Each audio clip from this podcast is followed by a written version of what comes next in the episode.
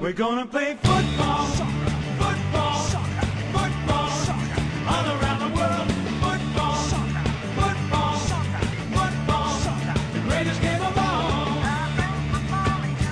Konečně jsme se dočkali, reprezentační přestávky jsou jednou provždy pryč a teď až do června pojedeme hezky šusem a dozvíme se, kdo vyhraje titul v Premier League, kdo se umístí v první čtyřce a kdo sestoupí krásně, bez přerušování až do konce sezóny.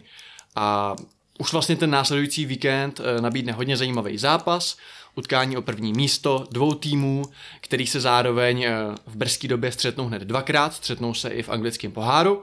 Jsou to samozřejmě Manchester City a Liverpool a nejen o těchto dvou týmech, které jsme v poslední době na úkor Tottenhamu a Manchester United maličko zanedbávali, se dneska budeme hodně bavit. Přijde taky řeč na Everton, přijde řeč na trochu reprezentační téma, přetěžování určitých fotbalistů. Budeme se bavit o Chelsea a jednom hráči, kterému se tam příliš nedaří a o spoustě dalších zajímavých věcech se budeme bavit s Danem. Čau. S Bartem. Ahoj. A moje jméno je Honza a přeju vám příjemný poslech.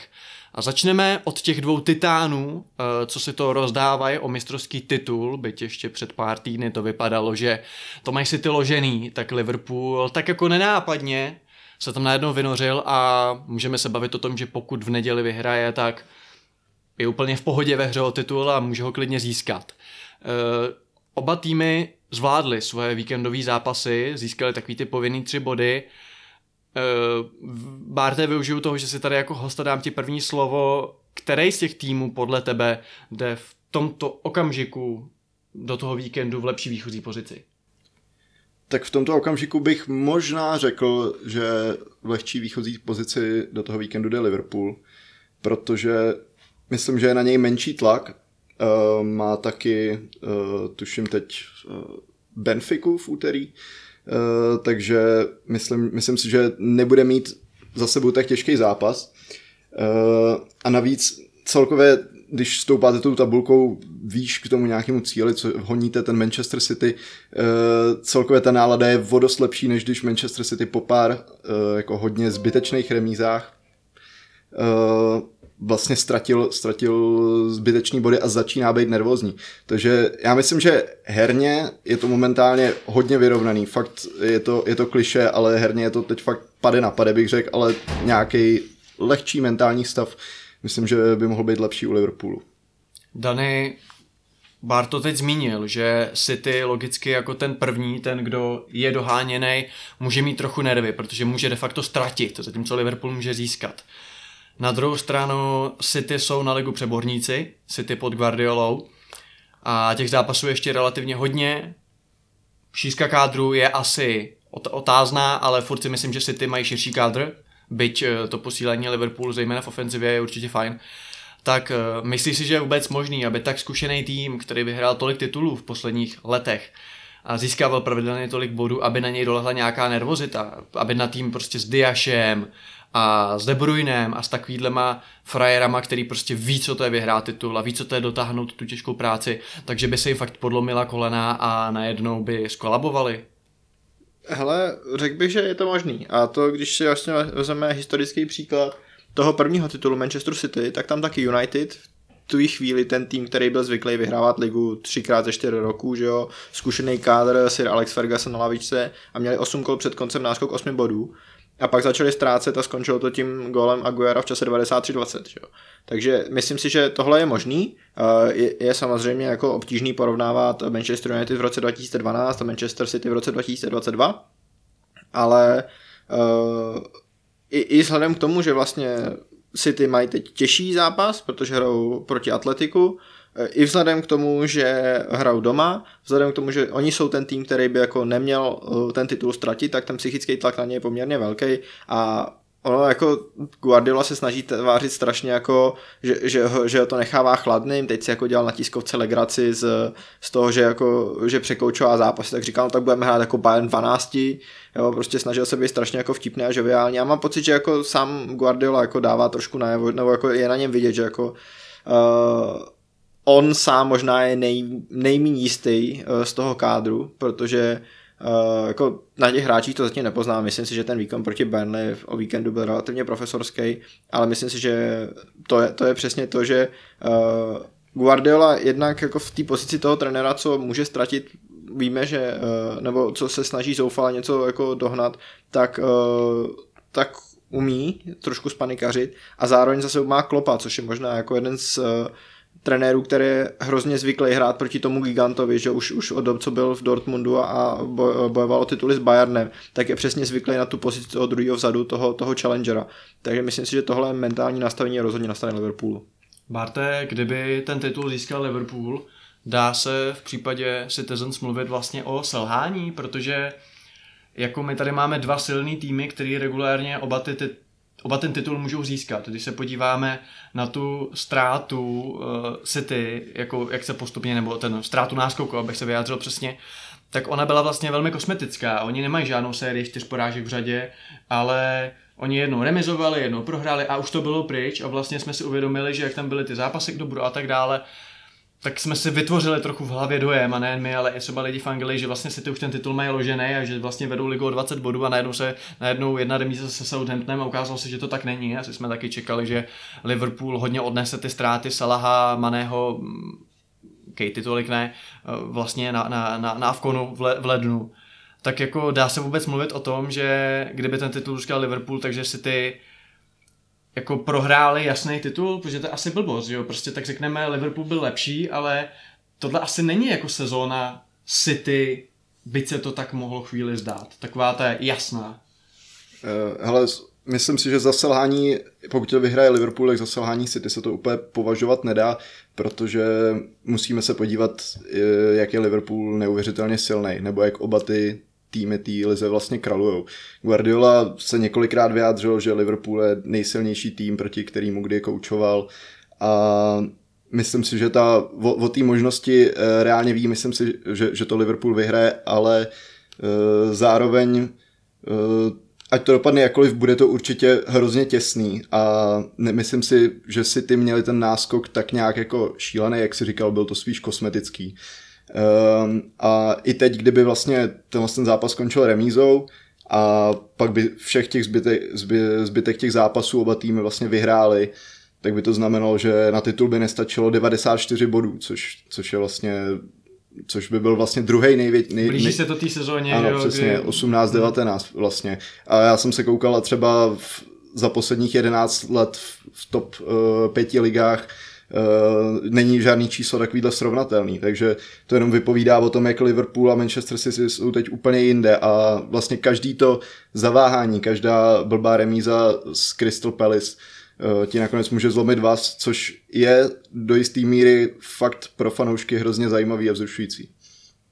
Když teda přejdeme k Citizens, tak uh, do toho zápasu o všechno, o šest bodů chceš nasadit tu nejsilnější sestavu, logicky.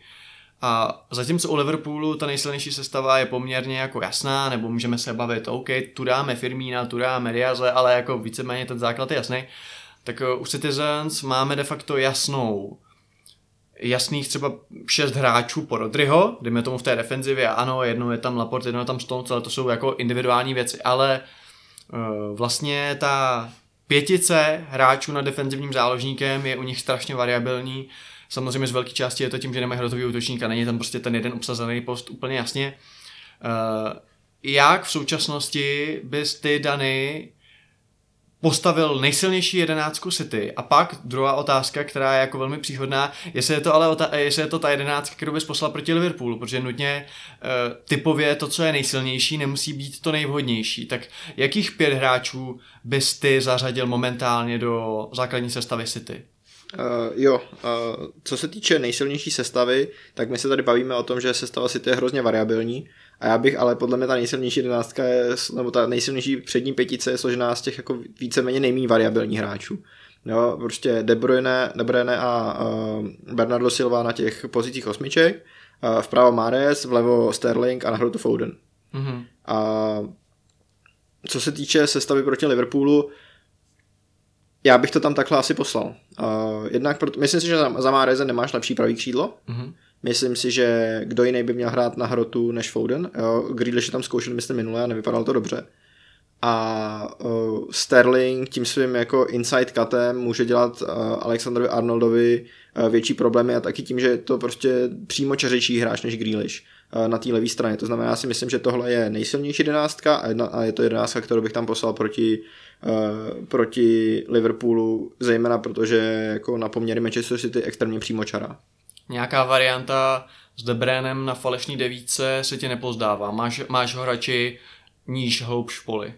Myslím si, že jo, protože De Bruyne na falešní devítce znamená, že nastoupí buď Gundogan nebo Grealish na osmičce. Uh, a, a ani jako Gundogan, uh, já proti němu zásadně nic nemám, ale nejsem si jistý, že v tomhle věku, jako, byť je to skvělý hráč, tak si nejsem jistý, že proti Liverpoolu v tomhle rozpoložení je dostatečně jako atleticky uh, a myslíš si, že nějakou peckou spoza vápna by nemohl třeba překvapit Liverpool? Já bych se na to asi nechtěl spoléhat. Jo, že jako rozumím tomu, že on může mít ten moment of magic, ale myslím si, že a, a to je přesně tak, bys k tomu zápasu měl přistupovat, že si ty do toho zápasu nejdou jako outsider a neměli by se spolíhat na nějaký jako moment magie, ale spíš na nějaký jako co nejmetodičtější přístup k tomu zápasu a uh, do jistý míry oni, protože mají lehčí los v závěru sezóny, si myslím, uh, tak pro ně remíza může být relativně dostačující, stejně jako teď byla třeba pro Plzeň proti Slávii o víkendu. A z toho hlediska bych já jako právě se snažil. A já tam vidím tu podobu Michala Bílka a Pepa Guardioli. No přesně, já tam vidím tu podobu toho, jak hráli City o víkendu, nebo jak bylo City hrát o víkendu, jak hrála Plzeň. Úplně si to představu. Ale, ale ne, myslím si, že ten přístup by měl být od Guardioli fakt metodický. Myslím si, že uh, De Bruyne na falešní devíce jako vtipná myšlenka, vždycky, když to udělá, tak jsme z toho fascinovaní, ale, ale spíš bych jako teď vsadil na to, že, že budu hrát to, co jako, to, co máme nejvíc zažitý, a abych jako co nejvíc, aby se co nejvíc vlastně dal hrát po paměti, jo? Že my se vlastně bavíme o tom, jak strašně ty hráči rotujou a teď prostě není ten zápas nad tím, že teď je zápas, jako, který potřebuješ nějak uhrát a, a je to fakt jako, to není o zkoušení, to můžeš potom dělat v těch jako zápasech proti různým Burnley, ale teď je prostě potřeba tam poslat jedenáct hráčů podle mě a, a spolí, spolíhat na to, no tak Bayern poslal dvanáct, že jo. To je taky pravda. A, ale spolíhat jakoby spíš na týmový výkon těch hráčů, než na nějakou individualitu v podobě Gundoana, která je kompenzovaná uh, nedostatkama v systému. Barte, je tvoje pětice ofenzivních nebo ofenzivnějších hráčů Citizens stejná jako u Danyho? Hele, asi tě zklamu je. A je to, je to i hodně kvůli tomu, nebo takhle, já bych ji takhle postavil určitě proti Liverpoolu, ale jinak samozřejmě Manchester City u toho je fakt neuvěřitelně těžký říct, co je nejlepší ofenzivní pětice, protože těch hráčů fantastických je tam tolik, navíc jako Pep jako fotbalový geek musí být prostě úplně nadšený před každým zápasem vybírat a tady pošlu Mahreze a tady pošlu prostě Bernarda Silvu a vymýšlet si na každého toho soupeře vlastně nějaký ty věci, kterýma ho těmadle zajímavýma pikama přelstí. I proto je vlastně téměř nemožný během, během ligové sezóny tipnout před každým zápasem sestavu Manchester, Manchesteru City a uh, uvidíme teda, jestli se nám to tady povedlo. Uh, a hlavně myslím, že proti Liverpoolu bude potřeba hlavně odstřihnout od rozehrávky stopery, takže já myslím, že to nakonec bude spíš něco jako čtyři čtyři dva, uh, s tím, že um, De Bruyne a Rodri budou ve středu a Sterling a Foden budou zaměstnávat Matipa s Van Dijkem, uh, což by mohlo fungovat, a nebudou, a pak jenom záleží, jak to zvládnou ty kraje, který by ale měly být. Takže Bernardo Silva na křídle? Já bych se toho nebál, hlavně by, hlavně by, hlavně by právě mohli zdvojit Robertsona, aby nebylo proti němu, nebo aby spíš takhle, aby se nedělo přečíslení Mané s Robertsonem proti samotnému Walkerovi, což ti tahle ta sestava, což ti tahle ta sestava nabídne. Takže já myslím, že to sestavej tak, jak říkal Dany, a byl bych trochu překvapený, kdyby Pep vymyslel zase nějakou, nějakou bizarní věc, která obvykle, teda převážně v Lize mistrů, obvykle vede do pekel. Vy jste ani jeden do svý ideální jedenáctky, a do jedenáctky, která by měla vyběhnout proti Liverpoolu v zápase o všechno, když si to trochu natýzujeme, tak jste nezařadili Jacka Grealishe, který přišel z Aston Villa v létě za sto milionů liber. Čekalo se, jaký přijde hroťák, jestli přijde Kane, jestli přijde Haaland, přišel nehroťák, přišel de facto ofenzivní univerzál, lomeno jedinej tahoun na Aston Villa, kde skutečně každá akce stála a spadala s Grealishem a vyloženě ty hráči koukali, kde je a měli jako podvědomě tendenci ho neustále hledat.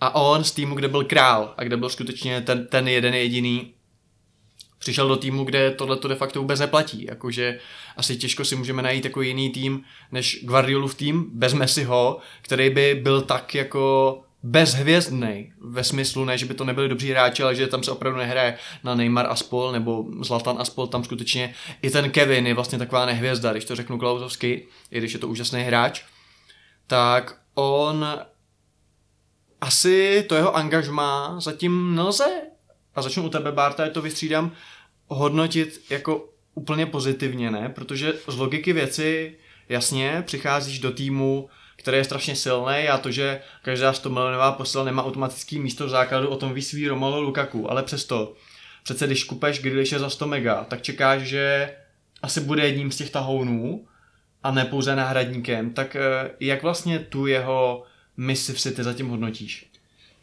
Je to trošku rozporuplný, ale musíme se podívat, s jakou rolí teda Grealish do Manchesteru City přišel.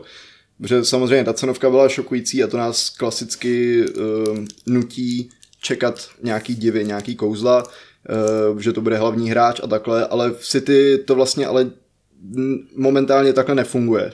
City vlastně nehrajou, nehrajou na individualitu, netáhne jim to vepředu, prostě Salah, Mané, Jota. E, já mám pocit, že v každém zápase City může dát gól kdokoliv. A, takže my jsme nedostali nějakou uh, skvělou individualitu, ale hráče, který perfektně zapadl uh, do té Pepovy skládačky. Uh, říkám teda perfektně, ale on když hraje Grealish, není to ten Grealish, kterýho známe z Aston Villa, který dostane balón na půlce uh, a vlastně sám založí útok, vyhraje faul, udělá střelu. Uh, I když v tom je furt Jeden, jeden vlastně z nejlepších v lize, dokonce nejlepší podle jako statistiky, co jsem se koukal, uh, shots creating actions per devadesát, uh, což vlastně je počet akcí, které vedou ke střele, ať je to driblingem, střelou, uh, samotnou foulem, uh, přihrávkou, uh, tak v tomhle Grealish úplně exceluje v tom nejlepší v lize a za ním jsou hráči jako, za ním jsou hráči jako De Bruyne, Alexander Arnold a uh, Odegaard. A v tomhle tom Grealish trošku spadnul z těch uh, čísel, co měl v Aston Villa z těch, uh, z těch ostatních, ale musíme se taky podívat, do jaký změny přišel. On přišel vlastně z, z týmu, který uh, byl hodně zalezlej vzadu, spoléhal se na to, že on to vyveze ten balón a uh, bude rozhodovat ty zápasy, do týmu, který balón drží, což je prostě vždycky ohromný skok. A myslím, že ten rok je taková fajn adaptace, myslím, že Grealish ještě nemůžeme úplně soudit, i když těch sto milionů vyhozených uh, nás to trošku nutí dělat, ale je to ještě jedna věc, co jsem chtěl říct, ono se o tom hodně už psalo uh, v létě, když, když ten přestup nakonec teda dopadl uh, a já jsem se tomu trošku divil, kde bylo, že, kde bylo, že Guardiola, nějaký zdroje kolem Guardioli, říkali, že on ho přivádí na tu svoji, na, na ten post tý osmičky, vlastně to, co hraje Bernardo Silva, dá se říct. A když jsem se podíval právě na statistiky určitý, tak on je, dá se říct, v tomhle tom trošku pravonohej Bernardo Silva. On má, on, on má fa- fantastický dribbling, tvořivej, skvělý, takže já si myslím, že v této sezóně se Grealish adaptuje na nějaký systém, kde, se víc, kde tým víc drží balón, kdy už to není jenom o něm a třeba v budoucí, v budoucí sezóně hned, te, hned té příštího na té osmičce budeme vídat častěji a ne na tom levém křídle, protože musíme taky brát v potaz, že Bernardu Silvovi je tuším třicet jedna nebo kolik a už několikrát v minulosti měl, měl takové tendence, že by Manchester City opustil. Uh, takže já si myslím, že pokud si ho Guardiola připravuje na tu osmičku, tak, tak, je to doc, tak je to docela v pořádku. Ale chápu většinu lidí, co si myslí, že ta cenovka je prostě uh, přepálená. Tak u Silvy to nejsou tendence, ten už byl v podstatě jeden a půl nohou venku z klubu před sezónou a pak začal hrát jako pambu a nejlepší hráč City. Uh, z toho, co Bart říkal, tak to trochu Dany vypadá, že jako City udělali dobře, že se ho pořídili, Na druhou stranu, jako cenovku asi u nich řešit nemusíme, ale udělal dobře ten hráč, že šel do Manchesteru City, což jakkoliv ta otázka může znít hloupě, tak hráč, který asi je trošku jako primadona a nemyslím to nutně uh, nemyslím to nutně jako zlé, ale prostě je to takový jako trochu novodobý, novodobý Beckham v tom, že prostě chce být vidět, chce být i módní ikona, teď snad podepsal nějaký kontrakt s Gucci nebo s někým. A je na tom hřišti prostě vidět, že chce, aby to šlo jako přes něj. A to není jako špatně, on ty kvality má ohromný. Byť mě teda osobně lidsky vytáčí, ale to nikoho nezajímá. Ale neměl si počkat, což samozřejmě zase zní trošku hloupě, jako seš fast on dostaneš nabídku z Manchester City, tak jako, ale nebylo by mu líp v jiném klubu, kde přece jenom by tu jeho individualitu opravdu tu, a to je Jack a Jack nám rozhoduje zápasy, kde by to jakoby líp využili. Já chápu, že je těžký takový klub najít, prostě musel by si Bruno Fernandes zlomit nohu a museli by ho koupit asi United, protože ani, ani ta Chelsea a Liverpool už vůbec ne, nehrajou, asi by nebyli ochotní hrát na jednoho playmakera, který, se kterým to stojí a padá. Ale přesto myslí si, že Grealish jako je spokojený a říká si, udělal jsem dobře? Hele, já nemůžu soudit, jestli je spokojený. Myslím si, že když vyhrál Ligu mistrů a uh, Premier League, tak bude spokojený, i když jako nemá čísla, který by chtěl. Ale, ale říkáš přesně to, že pro toho hráče je vlastně složitý najít jiný klub. Jako, kolik hmm. týmů na světě si ho mohlo minulý léto dovolit? City, no, Manchester United, možná Sanka? Manchester United, ale, ale jako otázka je... Otázka, jak by se snesli s Fernandešem. No, kdyby si nekoupili Sancha, tak ho možná no, mohli hrát na levém křídle, přesně tak. A Chelsea, kdyby místo Lukaka koupila Grealishe, a, a to je jako všechno, že jo, nebo jako mohli jít do Paris Saint-Germain, ale to pro ně nedávalo vůbec smysl. Real Madrid. Nějaký Real možná, no. No, ale tam jako těch peněz taky nebylo úplně extra moc, hmm. že jo, v minulý léto. Takže pro toho hráče dávalo smysl, že on tu Aston Villu prostě v minulý sezóně přerost. Jako jo, on už jako po, v té po, po sezóně po postupu už je táhl a v té minulý sezóně byl jednoznačně nejlepší hráč. A vidíš to tak, že kdyby ještě rok zůstal, tak už to opravdu jakoby špatně, protože Rice, Rice už taky přece přerostl West Ham a je dost možný, že tam ještě rok bude. Myslím si, že u Rice... Přerost ta... Villu víc než Rice West Ham. Do té míry, že, že vlastně ten West Ham rostl spolu s Ricem, že protože Rice byl skvělý hráč a pak minulý sezóně West Ham udělal evropský poháry a teď má Rice jakoby novou zkušenost, že jo. Jo, on se v tom West Hamu ještě pořád něco učí, protože Evropu doteď nehrál, ale Villa skončila v minulý sezóně koliká, tam myslím jedenáctá a prostě by to pro ně bylo jako to samý na novo. A on by jakoby druhou sezónu v řadě opakoval to samý. A myslím, že je to strašně podobný tomu případu Kanea v Tottenhamu, že jo. On vlastně až do toho finále Ligy mistrů, tak ten Tottenham se pořád nějak posouval, že? A Kane s ním, že? Protože sice skončil nejdřív druhý, pak třetí a pak čtvrtý v lize, ale v, v Champions League nejdřív nepostoupili ze skupiny, pak postoupili ze skupiny, ale vypadli s Juventusem v tom Small dvoj zápase, pak postoupili do finále. Jo, vždycky tam v tom každém dalším roce mohl pro toho hráč najít jakoby nějakou novou Uh, lekci, kterou se mohl naučit. A já jsem, já mám jako pocit, že jediná, jako jediný, co se mohl Grealish naučit v Aston Ville tuhle sezónu, by bylo, tak to udělej znova. Ale to mi jako nepřijde, že pro hráče, který mu je, teď je mu dvacet šest, uh, že, že to pro ně je jako něco, co by ho dál rozvíjelo. On skutečně jako by mohl jenom ukázat, že nebyl flop a nejsem si jistý, že to pro toho hráče je správně. Myslím si, že naopak to, že jakoby v tu chvíli už usoudil, že prostě v Aston Ville dosáhl víceméně vrcholu a vlastně jako jo, tam byla otázka dobře, tak mohl by tu Aston Villa dotáhnout do poháru? Já si myslím, že ne. Že Aston Villa jako je relativně, ona má silný tým, ale nemám pocit, že že tam bylo prostředí a ty to i vidíme, že i, i s Kaučíněm a i s Lukou Dyněm a tak dále. Oni jsou pořád nějaký tým na desáté, jedenácté, dvanácté místo tabulky. A prostě ve chvíli, kdy on tam jako naprosto saturoval ten potenciál, který tam mohl dosáhnout, tak mi dává smysl, že odešel jinam. Byť jasně, teď mu pšenka nekvete úplně v, v City, má, v lize má dva plus dva, celkově za City má čtyři plus tři v třiceti zápasech. A myslím si, že mu ale přesně hodně ublížil ten, jakoby, to znovu zrození Bernarda Silvy. Jo, který... Druhé zrození Silvy. Přesně tak. Uh, škoda, že, že to neměl Jesus Navas, že? Ale... Uh, to, je, to je přesně to... Já kdy... jsem tě teď vyvedl z míry, tak ti položím otázku. Uh, jak vidíš teda budoucnost Jacka Grealishe v City? Protože Bartu naznačoval možný odchod Bernarda Silvy, druhou věcí je, jestli se tak stane, a druhou věcí je, na které pozici ho vlastně Guardiola bude teda používat, protože pokud e, nadále třeba ve většině zápasů by Pepek preferoval typický křídlo typu Sterlinga, tak najednou pro toho hračičku a dám si to do středu a obejdu dva hráče. Toho Grealishe by tam najednou třeba nemuselo být takový místo. Na druhou stranu na osmičce třeba může být poměrně jako utopený, protože zase jako je to hrozně, je to hodně ofenzivní hráč. Jako, a když ti to řeknu, tak když bych si měl vybrat, jestli radši hrát Grealishe na hrotu nebo na osmičce, tak v obojí mi přijde jako blbost, ale furt jako na té falešné devítce bych ho tak pocitově víc zkousl, jo? A je to za mě už jako moc velký akční rádius. Já když si vzpomenu na Kaja Havertze, když hrál pod Lampardem na osmičce, prostě to bylo jako zlo. Já neříkám, že Grealish je to samý, určitě jasný, takhle. Grealish je víc záložník než Havertz. No, to jo, to jo. Na druhou stranu, uh, není to Mateo Kovačič, jo? Není to jako dynamická osmička, prostě jako je to playmaker. A na desítku už dneska skoro jako nikdo nehraje.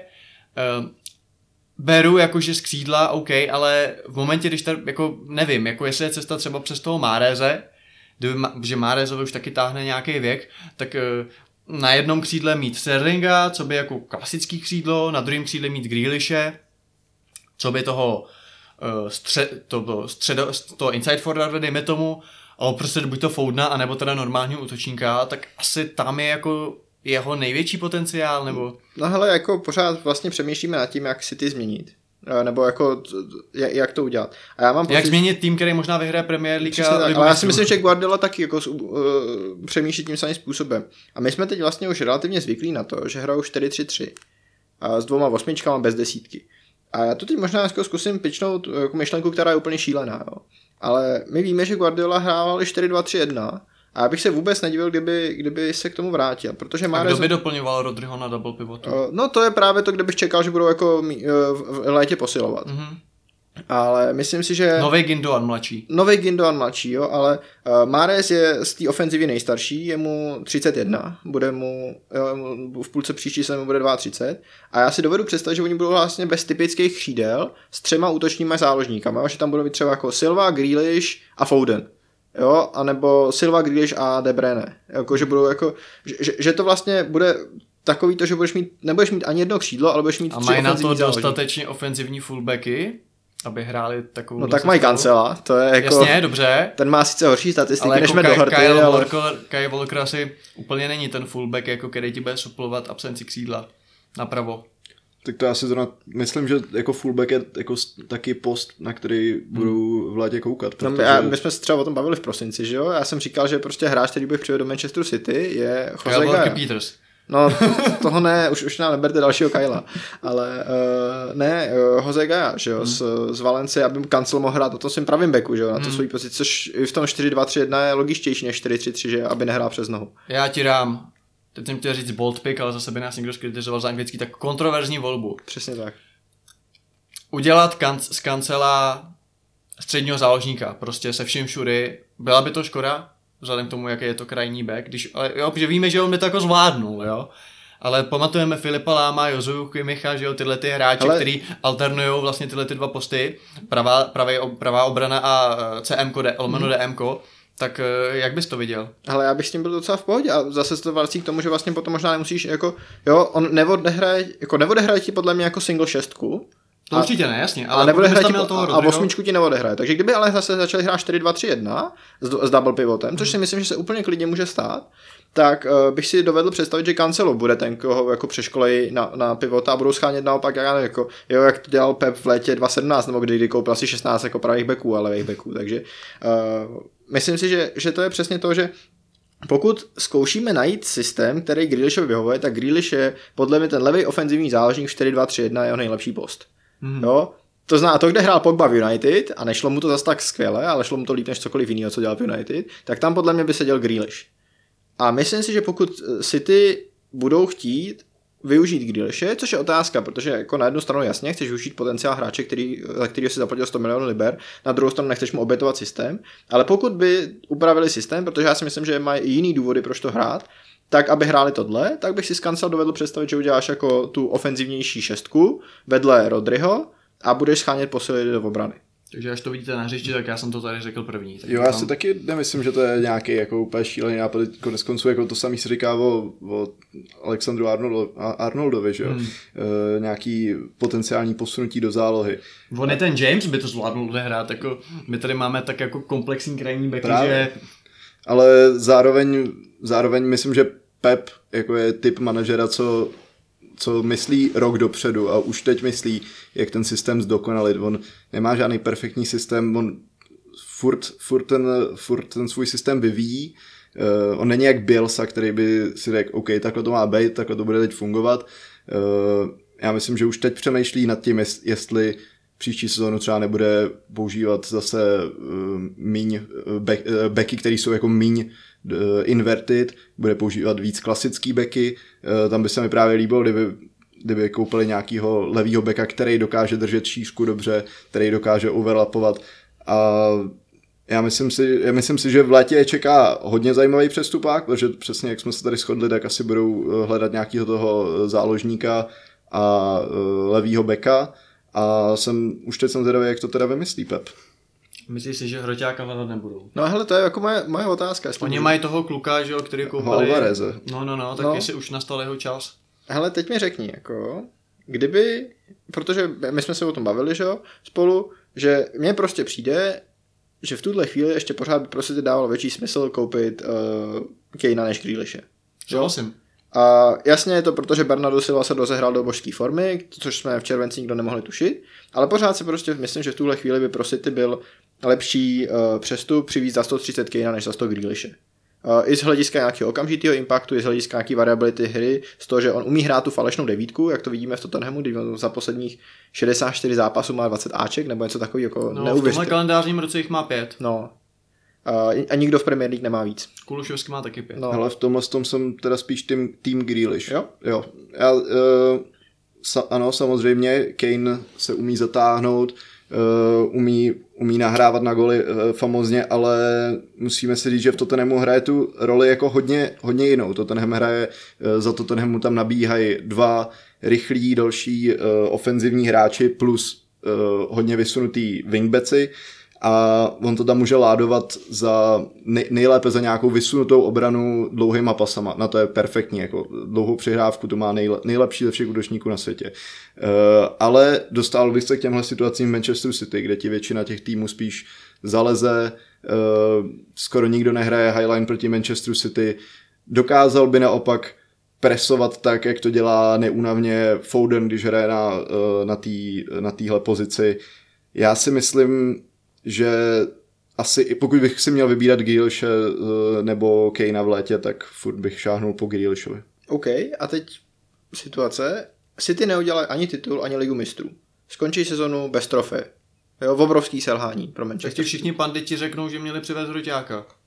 No, to ti řeknou všichni panditi a moje otázka je, jestli se v létě vrátí pro Kejna a jestli ne, tak jako kdo je alternativa, protože je třeba je Dominic Calvert-Lewin Hroťák, který by měl na úroveň Manchesteru City, mně to nepřijde. Jo, jo, ale asi ne na základ. No, no jako... momentálně skoro nemá ani na Everton. No, takže... Dobře, ale tak momentálně jako... tak pod, pod netrenérem je to těžký, ale takhle, jako já si myslím, že Kejna udělat měli, mm-hmm. nebo jako ono se spekuluje, že za něj teda nabídle sedmdesát pět, že to je jako to sedmdesát pět oficiální... a dvacet pět je bonus, no. Byl no, no, no, a tak strašný. Prostě jako za mě, za mě měli pro něj jít, protože on ukazuje, že teď, když to ten už překonal takový to trucování a takový ty psychické nepohody, tak prostě on je prostě skvělej, on je fakt skvělej a jako jasně, samozřejmě v City by to bylo jiný, e, protože v City seš prostě ten univerzální voják, v Tottenhamu je furt hlavní hvězda, nebo jedna, jedna ze dvou hlavních hvězd. Na druhou stranu, kdo jiný by se jako měl přizpůsobit než právě Kane. A když vidím prostě to jeho zbíhání do hloubky pole, to, jak hraje de facto desítku, to, jak je kreativní na poměry hrotový útočníka, tak já si prostě myslím, že by to zvládnul. Samozřejmě pomineme věci typu, jako, že tam má kámoše z anglický repre a takový ty jako bláboli, ale to je jako na okraj. Ale já když třeba jako slyším, že jakože Kane nebo Haaland, jakože když si máš zvolit mezi Kanem a Haalandem, tak jako vždycky prostě all the way musíš jít do Hollanda. Já si to třeba úplně nemyslím. Byť samozřejmě ten faktor věku hovoří jednoznačně pro, pro Nora a asi i zdravotní karta, byť ten měl taky nějaký zranění, ale ne jako vážný. Tak já si prostě furt myslím, že vzít třeba na tři roky Kejna a vymáčknout z něj jako všechno, ti jako dává smysl. A já si myslím, že ten Kane je natolik fotbalově inteligentní, byť to nevypadá v rozhovorech, ale že ten Guardiola by z něj dovedl udělat to, co by potřeboval. Takže když by ho chtěl jako kladivo, tak by byl kladivo. Když by ho chtěl na tu fyzickou sílu uh, před uh, bránou, což jako furt je to kus chlapa, že jo, a já jsem byl včera na hokeji na motoru se Spartou a my jsme měli problém vystřelit na bránu, protože tam ty Jurčinové to prostě nešlo, ono ta fyzická síla je prostě jako nespochybnitelná a je rozdíl, když ti prostě nahoru tu hraje Sterling a nebo když ti tam hraje jako Kane, co si budeme. A když by po něm chtěl, aby hrál sofistikovanějc, aby hrál víc jako záložník, já si fakt myslím, že Guardiola by s Kanem dovedl pracovat jako senzačně a že by vlastně City za těch třeba sto dvacet mega získali super hroťáka, který prostě má x zlatých kopaček, ale zároveň hráče, který vlastně může být dalším dílkem do té skládačky těch variabilních hráčů schopných hrát kdekoliv. Když to, když tam přijde Haaland, tak si pořiďeš prostě devítku. Sice devítku jako výtečnou, jako killera naprostýho a taky z něj nechci dělat hloupýho poučera. On je taky jako na svoji postavu, na svoji fyziognomii velice jako technický a tak. Ale za mě prostě ten Kane ještě jako není pasé. Mně přijde, že po tom létě, jak se nepovedl ten přestup, tak ho všichni tak odepsali, že vlastně no ten už tam schyně v tom Tottenhamu nebo odejde zadarmo. Ale za mě by v Kane i teď v létě by ještě smysl dával. Já si furt myslím, že ten Havlak už ujel a myslím, že už se ke Kaneovi nebudou vracet. Protože mohlo by, mohlo by to fungovat, jak říkáš, chápu všechny tyhle ty argumenty a pokud si ty letos ztratí titul, tak je to prostě kvůli uh, těm remízám, kdy se nemohli dostat do hlubokého bloku a mohl tam uh, padnout nějaký ten centr, ale a mohl tohle to být ten finální dílek, ale je to sakra drahý dílek a je to uh, už taky docela starý dílek, dá se říct. Myslím si, že pokud by City opravdu nic nevyhráli tuhle sezonu, tak koupit Kanea na mě působí trošku jako uh, panic buy uh, v létě. Myslím jo. si, že není to teď úplně jako City way, který vlastně kdy naposled, no jo, kromě Grealishe koupili nějakou takovouhle mega osvědčenou hvězdu. Takže já si myslím, že pokud Guardiolovi nebude stačit ten Alvarez, ze kterého jdou jako reference, že to je takový jako podobný hráč, trošku jako Aguero, prostě obounohej, šikovnej a je možná i taky víc versatilní, tak, tak přivedou ještě nějakého zajímavého třeba mladého strikera, kterýmu ani nebude právě vadit, že by tolik rotoval, protože jsou prostě zápasy, do kterých by Kane platnej nebyl a dokáže ti tenhle ten hráč zkousnout, že prostě dva zápasy v kuse nebude hrát kvůli rotaci, což ten Grealish to se sice děje, ale furt je to, i co se týče mezinárodního renomé, jako furt hmm. uh, čtyřikrát menší hvězda než Kane. To určitě, ale... promiň Dani, já jenom jednou větou, když říkáš sakra drahý dílek v souvislosti s Kanem, tak jako mě jako sakra drahý dílek přijde právě ten Grealish, já se nemůžu pomoct, ale za mě koupili hráči, který ho nepotřebovali, který ho samozřejmě třeba Chelsea koupila taky, když Chelsea koupila Kai Havertze, tak jsme ho nepotřebovali, ale bylo to o tom, že tady je generační talent, je covid, nikdo nemá prachy a když máš možnost udělat hráče pro budoucnost, tak ho uděláš. Ten Grealish je jako boží, je to fotbalově a esteticky možná jeden jako z nejlepších hráčů v lize, baví mě, byť říkám, jako nemám rád ani jeho účesy, ani jeho chování na hřišti, ale prostě dělá fauly, jako je to účelný ta jeho hra, co si budeme. Ale za mě prostě sto mega za hráče, když na jeho post, myslím po tom širším slova smyslu, máš De Bruyneho, máš tam Bernarda Silvu, tak mi to trošku přijde vlastně zbytečný. Takže já furt jsem u toho Grealishe takovej, jakože mohli jste to možná investovat líp, což je asi u nich jedno, protože těch peněz mají jak želez, ale takhle, kdybych byl prostě fanouškem Citizens a sestavoval nějaký tier list, ranking prostě nejlepších posil za posledních deset let, tak toho Grealishe zatím extra vysoko nemám. Hmm. Uh, jo, a já jako zkusím vysvětlit, proč jsem se k té myšlence toho roďáka vracel, protože já jsem tady, že jo, pičnu nějakou myšlenku, že budou hrát čtyři dva tři jedna. Můžeš tam hrát Alvareze na hrotu ve čtyři dva tři jedna, hrát tam Aguero, ale dost často jako ten hroťák ve čtyři dva tři jedna musí být jakoby výrazně víc takový to kladivo do vápna než toho čtyři tři tři, že jo. Nebo vidíme to třeba teď u Lacazette. A čím, v čím si to vysvětluješ? No, protože nemůže spadat do hloubky, protože v tom prostoru už operuje ta, ta desítka, že jo. Hmm. A celkově ta formace, že o něco uší a, a ne, ne, nemá takový akční rádius. Vidíme to teď třeba na Arsenalu, který jako on ten fotbal, když ho hrajou s Lacazettem, vypadá strašně hezky, ale dost často je taky neúplně účelný. A takže takový hroťák, jako je Lacazette, prostě na hrotu ve čtyři dva tři jedna nemá úplně co dělat. Já rozumím tomu, že Arsenal nemá nic lepšího, nechci za to teď kritizovat. Ten systém jako těm desíti ostatním hráčům na hřišti sedí a, a to je úplně v pořádku. Ale taková jako myšlenka, jo. Uh, Bart říká, vlastně nepřiváděj hvězdy. Kdyby se rozhodl hrát čtyři dva tři jedna, tak dobře, Calvert-Lewin prostě teď není dost dobrý, Kane už je možná moc drahej a už není dost dynamický. Grealish v té sezóně v Aston Ville měl na hrotu Ollieho Watkinse a tom to s ním perfektně sedělo. Ollieho Watkinsovi je dvacet šest. Počítám s tím, že jemu by nevadilo nehrát každý zápas. Myslíte si, že Ollie Watkinson za čtyřicet pět milionů liber do City by dával smysl, nebo prostě jako vymýšlím jako věci jenom proto, aby moje myšlenka byla validní? Protože jako já tam nechci posílat Patrika Šíka. Patrik Šík podle mě jako... A co Ivan Toney? Myslím si, že Ivan Toney je o něco horší hráč než Ollie Watkins. Mm-hmm. A... Je to hodně jiný hráč taky, ale to... myslím, že Ollie Watkins je to trošku níž pick, ale... Je to, je to jako okay. Ale... Ale zároveň proč ne, a samozřejmě Guardiolovi by třeba seděli tím, že dokáže zahrát levý křídlo nějaký. No to je pra- právě to, že ty si přesně říkal, jako, že ten Kane není zase tak dynamický, není tak versatilní. Jo, Watkins vidíme, že jako uměl hrát na hrotu ve čtyři dva tři jedna sám, teď jako uměl hrát vedle Inkse v tři pět dva, s Grealishem se znají, to znamená, pokud by ta jako myšlenka byla potřeba vytvořit systém, který víc sedí Jackovi, potřebuje někoho, kdo jako umí hrát víc hrota. Ono i teď jako ten Watkins, i když nemá tuhle sezonu tak dobrou, tak pořád jako celkem obstojná, že? Měl v minulý sezóně čtrnáct plus pět, teď má zatím osm plus jedna, takže si když se dostane nějakých jako deset jedenáct gólů do konce sezóny úplně v klidu. Uh, podle mě to je jako útočník, který by jako v City třeba vedle toho Alvareze mohl být jako poměrně dobrá dvojka. Ale rozumím tomu, že, že to možná je moc níž a možná jako uh, hledám, hledám jako řešení, kde nejsou. Ale vtipný, že by je dobrá představa, že by vlastně nej... posily za sto padesát mega Manchester City byly z Aston Villa, která vlastně tři roky po sobě skončila, myslím, v dolní půlce tabulky. Přejdeme k Liverpoolu. Ten by taky potřeboval posílit na určitých postech, možná na více postech asi určitě než, než Manchester City. Liverpool má jednoho hráče, ze kterého nemá náhradu. A to je Trent Alexander-Arnold. A ne, že za, za, za něj nemají náhradu dostatečně kvalitní, protože to by nebyl skoro nikdo, to by tam museli mít Reese Jamese nebo někoho podobného, nebo Cancela. Ale oni tam nemají nikoho, oni mají jako Neka Williamse, což je hráč z akademie. Na ten na hostování teď. Ale tak mají ho tam, jakože ne, asi není na, host, no. na hostování, jako na, pokud no, ne, nemají ne, ne, povinnou, opci. povinnou opci, můj oblíbený výraz. Prostě asi jako vrátí se, ale prostě není to asi jako alternativa do budoucna. A vlastně... Když se ten hráč zraní na další dobu, tak mají problém. Tak tam může hrát buď Neko, když je zrovna v kádru, nebo Milner, nebo prostě nějaká šílenost. Joe Gomez tam hrál teď o víkendu, ne? Jasně.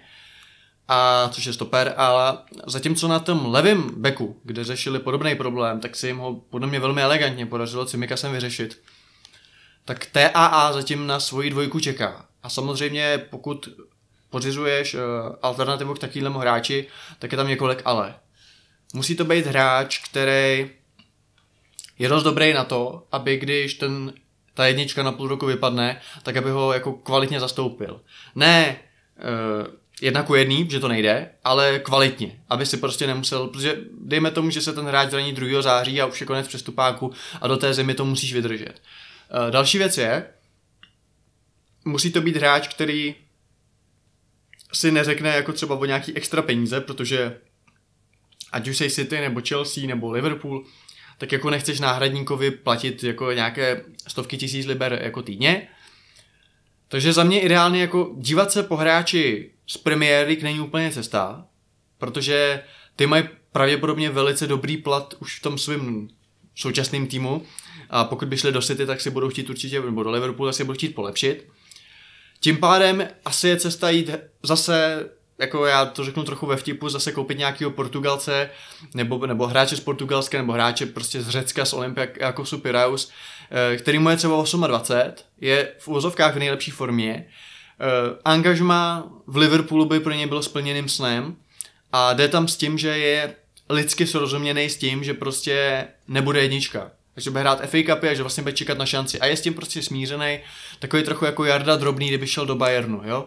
Jarda Drobný říkal v rozhovoru, jak říkal, pusťte mě do Bayernu a nechtěli Hamburg, chtěl moc velký odstupný, koupili Adlera, nebo jak to, teda ne Adlera, Ulreicha, ne, to je jedno. Ale prostě, nebo ne, Pepe, Pepe Horinu, tak, no to bylo dvakrát, a to jsem úplně odbočil, omlouvám se. Ale chci tím říct to, že prostě přesně, když to bude hráč, který v dvacet osm hraje za Porto, za Benfiku, za podobný klub, a přijde mu nabídka prostě jít dělat dvojku do Liverpoolu na pravýho beka, a řekne si, chci poznat Anglii, chci vyhrát trofeje, nebudu tolik hrát, nevadí, budu tam třeba tři čtyři roky a pak ještě na starý kolena půjdu někam hrát, ale je s tím prostě mentálně v pohodě. Ale zároveň má tu kvalitu a zároveň furt tam riskuje, že ten hráč tu Anglii nezvládne, což se prostě může stát, jo, tak eh, existuje vlastně momentálně hráč, který by byl ideální jako alternativou, když pominu prostě nějakýho možná Meleho, nebo takový ty jako úplně obvious picky, když to řeknu hezky česky, který by mohli brát i Chelsea a vlastně každý. Tak jako jsou hráči, Dani, začnou tebe, který by dávali smysl si pořídit, že si nekoupají zajíci v pytli. Jsou, podle mě. A mluvili si tady o něm s Tomem Daníčkem v minulém podcastu, o tom, on ho tom zmínil jako takovou níž volbu francouzské reprezentace. Podle mě úplně ideální hráč by byl Jonathan Klaus uh, z Arsa Lens. Uh, dvacet devět let, uh, bude mu v září třicet. Uh, hraje za průměrný tým francouzské ligy, má skvělý čísla, čtyři plus devět, on je trošku jako víc wingback než typický back, prostě v Lens hrajou takhle, ale myslím si, že je dostatečně, jako ono vlastně v Liverpoolu hraješ wingbacka na pravém backu, že jo. Je produktivní, zároveň si myslím, že by tu dvojku v Liverpoolu hrál úplně v klidu. To je taková ta volba, když se bavíme o zkušenosti. Jo, prostě podle mě tohle je nejlepší hráč, typově strašně jako Alexandrovi Arnoldovi podobnej, si myslím, i statisticky. A, a jako to je, to je přesně ten jako Fred the Needle Pick, jo, prostě tohle je jako chci hráče, který má dvacet osm až třicet, umí hrát přibližně to, nehraje za hvězdný klub, hraje o něco nižší soutěži. Uh, už mě asi hvězda nikdy nebude, teď jako v březnu měl přesně jako první start za francouzskou repre, myslím si, že ten by jako plní všechny požadavky, nemyslím si, že by stál víc než nějakých patnáct sedmnáct milionů liber. Hmm. Úplně jako skvělý. A sedmnáct milionů liber je pro tebe v případě Liverpoolu, který nemá tolik na rozhazování, je to přijatelná částka za backup? Jo. Jo? Já si myslím, že, sedmná, že, že to je jako přesně na hranici toho, co, co, co by jako... On Cimika stál asi dvanáct, myslím, mm-hmm. a bylo to takový, že si říkali jako no a ten Cimikas jako není to úplně ono jako možná... My, nakonec myslím, že Cimikas překonal očekávání většiny lidí, ale mm-hmm. když ho kupovali, tak to bylo takový jako proč kupujeme tak levnej backup. Myslím si, že těch patnáct sedmnáct za hráče, který má dostatek zkušeností, ty vlastně víš, že, že bude serviceable tři sezóny nebo něco takového. Jo, ty tam jako vyloženě, je, je to jak když si kupuješ pojištění, jo, prostě čím lepší pojištění si koupíš, tak tím víc peněz dostaneš, když to rozsekáš. A tady si myslím, že stojí za to připlatit tři čtyři miliony liber za to, že když ti prostě vypadne fakt jako možná nejlepší pravý back na světě, nebo jeden z nejlepších pravý backů na světě, tak za něj máš hráče, s kterým ten level nepadá až tolik. Mm-hmm. Máš taky nějaký eso v rukávu? Uh, hele, eso v rukávu nemám. Já jsem... Tak spotká. uh, vlastně... Já mám pocit, nebo aspoň co jsem tak viděl, podle dát, podle, uh, podle zápasu jsem viděl, neznám hráče, který nějak, nějakým způsobem uh, nahrazuje to, co dělá ten Alexander Arnold v Liverpoolu. Klause nasledovanýho ani, ani nějaký víc data nemám, uh, ale myslím si, že v tomhle tom případě uh, ten Alexander Arnold je hráč, který prostě bude hrát, pokud nebude zraněný, ale přesně jak jsi říkal, je to pojištění. devadesát, možná devadesát pět procent zápasů Liverpoolu. Liverpool v tomhle tom případě klidně může šáhnout po nějaký jednodušší volbě, přesně, přesně jak jste tady říkali. Byl jsem se o tom s kamarádem, prostě říká, říkal, někde běhá určitě nějaký pravonohej Cimikas. To je, dá se říct, všechno, co tam, co, co Liverpool na, ten, na toho pravýho beka potřebuje. Klidně zkušenějšího hráče, klidně ne tak, ne tak kvalitního hráče někde ze středu Premier League, je blbost tam spát nápady jako Tariq Lamptey a takovýhle kraviny, to jsou prostě pravý beci. To by byla hrozná škoda. To, přesně, to by, to by byla to hrozná by tam škoda. Ani chtít jít, hmm. a, a ani, ani sám by nechtěl. Uh, takže tady, tohle je zrovna post, kde Liverpool určitě bude hledat v nějakých těch netolik známých vodách a fakt nevím, koho by tam mohli přivést, protože zrovna v tomhle tom je těch, je těch možností fakt nepřeberně. Nikdy ne- neskopíruješ to, co dělá ten Alexander Arnold, ale vždycky je tam lepší mít někoho, kdo není James Milner. Hmm. Já přemýšlím, jestli třeba prostě vlastně do Chelsea se spekulovalo nějaký ten, ale teď si nejsem jistý, jestli to není levý back, Borna Sosa ze Stuttgartu. Je to levý nebo pravý back? Já teď totiž nevím, jestli to byla jako alternativa za Chilwella anebo za, za Jamese. Borna Sosa je levák. Levák, jo, no. Tak, tak tam to mají vyřešený, ale v Bundeslize. Přesně jako, jako ta Bundesliga nebo Ligue jedna, že jo, jako... No, jako já mám přesně ještě jako druhou méně hvězdnou alternativu než Klause, a to je, ale mladší, že jo, a to je Paul Lirola z Olympiku Marseille. Mm-hmm. Uh, u něj mám trošku problém s tím, že není nějak jako extrémně produktivní. On má jako jedna plus dva v téhle sezóně, jedna plus jedna celá tři xG, dvacet sedm expected assist, ale zase Marseille je v téhle sezóně jako v ligám průměrný. A myslím si, že jako jemu je dvacet pět, ale to je přesně to, jako, to je vyloženě druhý Cimika, so jemu dvacet pět, jde tam vyloženě s tím, že bude hrát backup a pak já nevím, jako za tři sezóny ho může koupit nějaký Bournemouth, jo. No pak je to ještě jedna možnost, nechat si Joao Gomeze, který, který vlastně tam může nastoupit. Teď se úplně nechytá na stoperu, že jo? No, no, no přes uh, třetí volba je nejspíš Konaté, uh, jako nej, nej to právě takový ten klasický dynamický fullback, takže ho to i klidně bude víc táhnout do, do středu. Teď proti Watfordu přihrával na gol centrem, který mi hodně připomínal Trenta Alexandra-Arnolda. Takže pokud teda Joe Gomez už nemá dost toho, že v Liverpoolu po tom svém zranění nedá, nedává, nedostává prakticky čuchnout, a kdyby tam proběhla nějaká komunikace, jako hele, zůstaň a budeš mít dvopost navíc, na kterým tě prostě budeme rotovat, tak si klidně myslím, že v létě ani po tom pravém backovi nemusí. Takže bys mě dělal takovýho liverpoolského Tangangu, jo? No, já myslím, že teda Tanganga ještě na, na pravýho backa je, je, je, je pořád stretch, nesmyslnější no. volba, ale, ale do jistý míry, jo. A, a ten jako prostě se vám jako nelíbí se ti piky, máš pocit, že jako nemá ani potenciál na to, aby byl backup, nebo že to by to jako neměl chtít. A on je furt mladý, no, ještě hrozně dvacet čtyři, mu je myslím. No, já si myslím, já si myslím, že u Gomeze je problém v tom, že prostě uh, Alexander Arnold je tak specifický, že jasně, ty ho sice nenahradíš kvalitou, protože to prostě nejde, jako to... Ale měl by se ho nahradit tím stylem hry, mm-hmm. a prostě za mě to nikdy nebude takovej ten jako vlastně uh, wingbacko playmaker, protože uvědomme si, že... Mluvíme o Gomezovi. Ano, ano. Jo, jo, já jsem, jo, jasný, dobrý. Já, a jsem, o, o kom jsem, já jsem začal mluvit o Neckovi Williamsovi, jako jestli ty máš to... Jo, aha, sorry. Já, v pohodě. Necka Williamse se přiznám, že jako nemám nasledovanýho natolik... No ale mě jde spíš abych, o to, že no... Neckovi jako bude dvacet jedna za chvíli. A, jako, a víme, jak hraje. Mně se nikdy teda, já jsem ho viděl jenom v první lize a vždycky mi přišel teda dost špatný. Protože když to tak řeknu, tak hmm. uh, Liverpool měl nějaký hráče na hostování, nebo taky ty mladíky, že jo, někteří už tam nejsou, Ned Phillips, Rhys Williams, Neco Williams. Uh, Chelsea má tyhle ty svoje, někteří už taky prodala hráče typu Guehi, Gallagher, teď, uh, ježíš, jak ten Fred jmenuje, Le- Levy Colville, že jo, to na něj skvělý, skvělý reference. A vypadá to jako, že to jsou hráči, kteří by měli šanci se prosadit buď to přímo v Chelsea, což třeba Gallagher jako určitě, mm-hmm. anebo v nějakém o něco horším klubu. Mm-hmm. A já se přiznám, že tím, že jako tu, ten Liverpool nemám nasledovaný a nemáme tu fanouška Liverpoolu, tak já upřímně nedovedu říct, jestli Neco Williams má dostatečnou kvalitu na to, jo, že jestli by si jako fanoušci Liverpoolu řekli, ty vole, na co převádět backup za dvacet milionů, ty radši utraťme prostě jinde, kdy tady máme toho Neka, jo, jako, mám pocit, že ten pocit jako nemají, protože tohle to neslyším, jo, slyším naopak, jakože backup, backup, backup, jo, takže asi úplně v něm, v něj důvěru nemají, já to nemůžu soudit, protože jsem ho viděl třikrát. Já, a... já mám pocit, že není vyhraný, že, že, že třeba takhle teď v tom Fulhamu má z desíti zápasů uh, ve Fulhamu na hostování, že, hmm.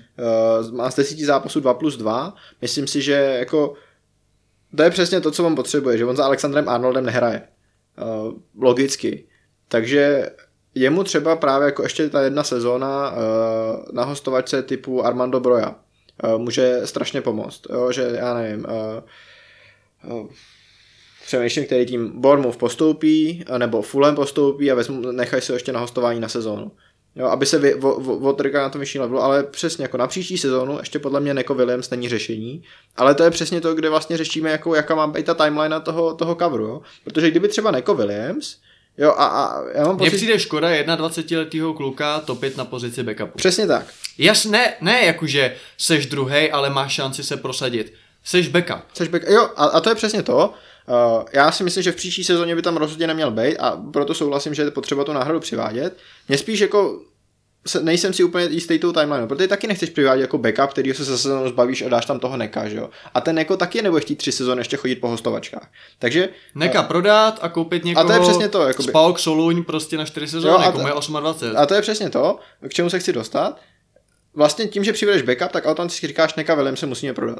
A mě jde jenom o, jako o to, jestli to není moc komplikovaný řešení, jestli by třeba nestálo za to tam někoho přijít na hostování. Zase bude se takový hráč strašně špatně schánět A, a jestli by jako třeba už za rok, když tomu Nekovi bude dvacet dva, jestli to jako možná se ukáže, že jako fakt není na Premier League level a to by byl backup za Alexandrem Arnoldem a chceš ho prodat, ale vlastně to je jediný problém, který má s přiváděním backupu za Trenta Alexander-Arnolda, je, že musíš jakoby v tu chvíli udělat i to rozhodnutí o tom Nekovi Williamsovi. A to hmm. je vlastně jakoby to jediné, co tady chci pičnout. Ale uh, já jsem tady řekl, že mi přijde vlastně škoda jakoby obecně dvacetiletého kluka topit na pozici hmm. backupu, ale to Liverpool zajímat vůbec nemusí, jo? Pokud ten hráč s tím souhlasí. Já si pamatuju, když do Chelsea šel dělat dvojku Asmir Begovič a všichni říkali, ty takhle výborný golman, v té době měl opravdu čísla, renomé, jako se takhle zabít, prostě. A jako tomu klubu je to jedno, ten naopak má skvěle jako po, pojištěnou každou pozici. Uh, zaznělo tady jméno Terika Lamptyho, jo, já přidám třeba Tina Livramenta. Uh, to jsou hráči, u kterých by mě fakt mrzelo, kdyby šli někam se jako zabít na dvojku. Mm-hmm. Ale to takový Max Arons. Jako taky jako určitě má na to hrát hrát. A ono se o tom i mluvilo, no. Podle mě dva roky zpátky o Maxu Aronsovi, když byl Norwich vlastně v Premier League.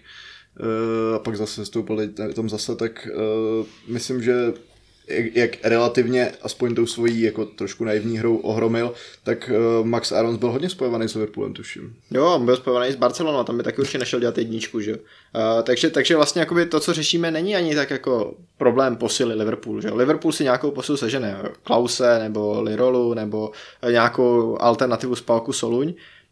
Uh, spíš řešíme ten etický problém, jako ten největší problém, který zjišťujeme, že máme vlastně co s Neco Williamsem, že jo? A jestli, a, ale to, to není problém, který řeší Liverpool. Hmm. Je, to, je to tak? Nebo jako garantuju, že... No já si myslím, že to trošku dáváš tomu trochu větší váhu, než tam skutečně je. A hlavně, kdybychom dali jako titulek podcastu co s Neckem Williamsem, tak tam to neklikne nikdo, jo? To už je opravdu jako hodně hipsterský. Každopádně Liverpool se určitě nějak poradí, ale zůstaňme ještě u nich. Uh, uh, Co Kelleher? Vidíte ho i nadále jako dvojku Liverpoolu, Barte? Um, já jsem se taky právě bavil s kámošem, s fanouškem Liverpoolu a ten je s Kelleherem naprosto spokojený. To se nedivím, nebo to je uh, spokojený Kelleher. Já si myslím, že já si myslím, že momentálně je. I když samozřejmě ten trend je takovej, že dvojky v Premier League jsou obvykle o dost starší. Myslím, že průměrný věk jako uh, dvojky v Premier League je tak uh, kolem dvacet osm a Kelleherovi je kolik? dvacet tři? dvacet tři a na F P refu má fotku s rovnátkama, nebo jako, mu tam asi třináct. Jako.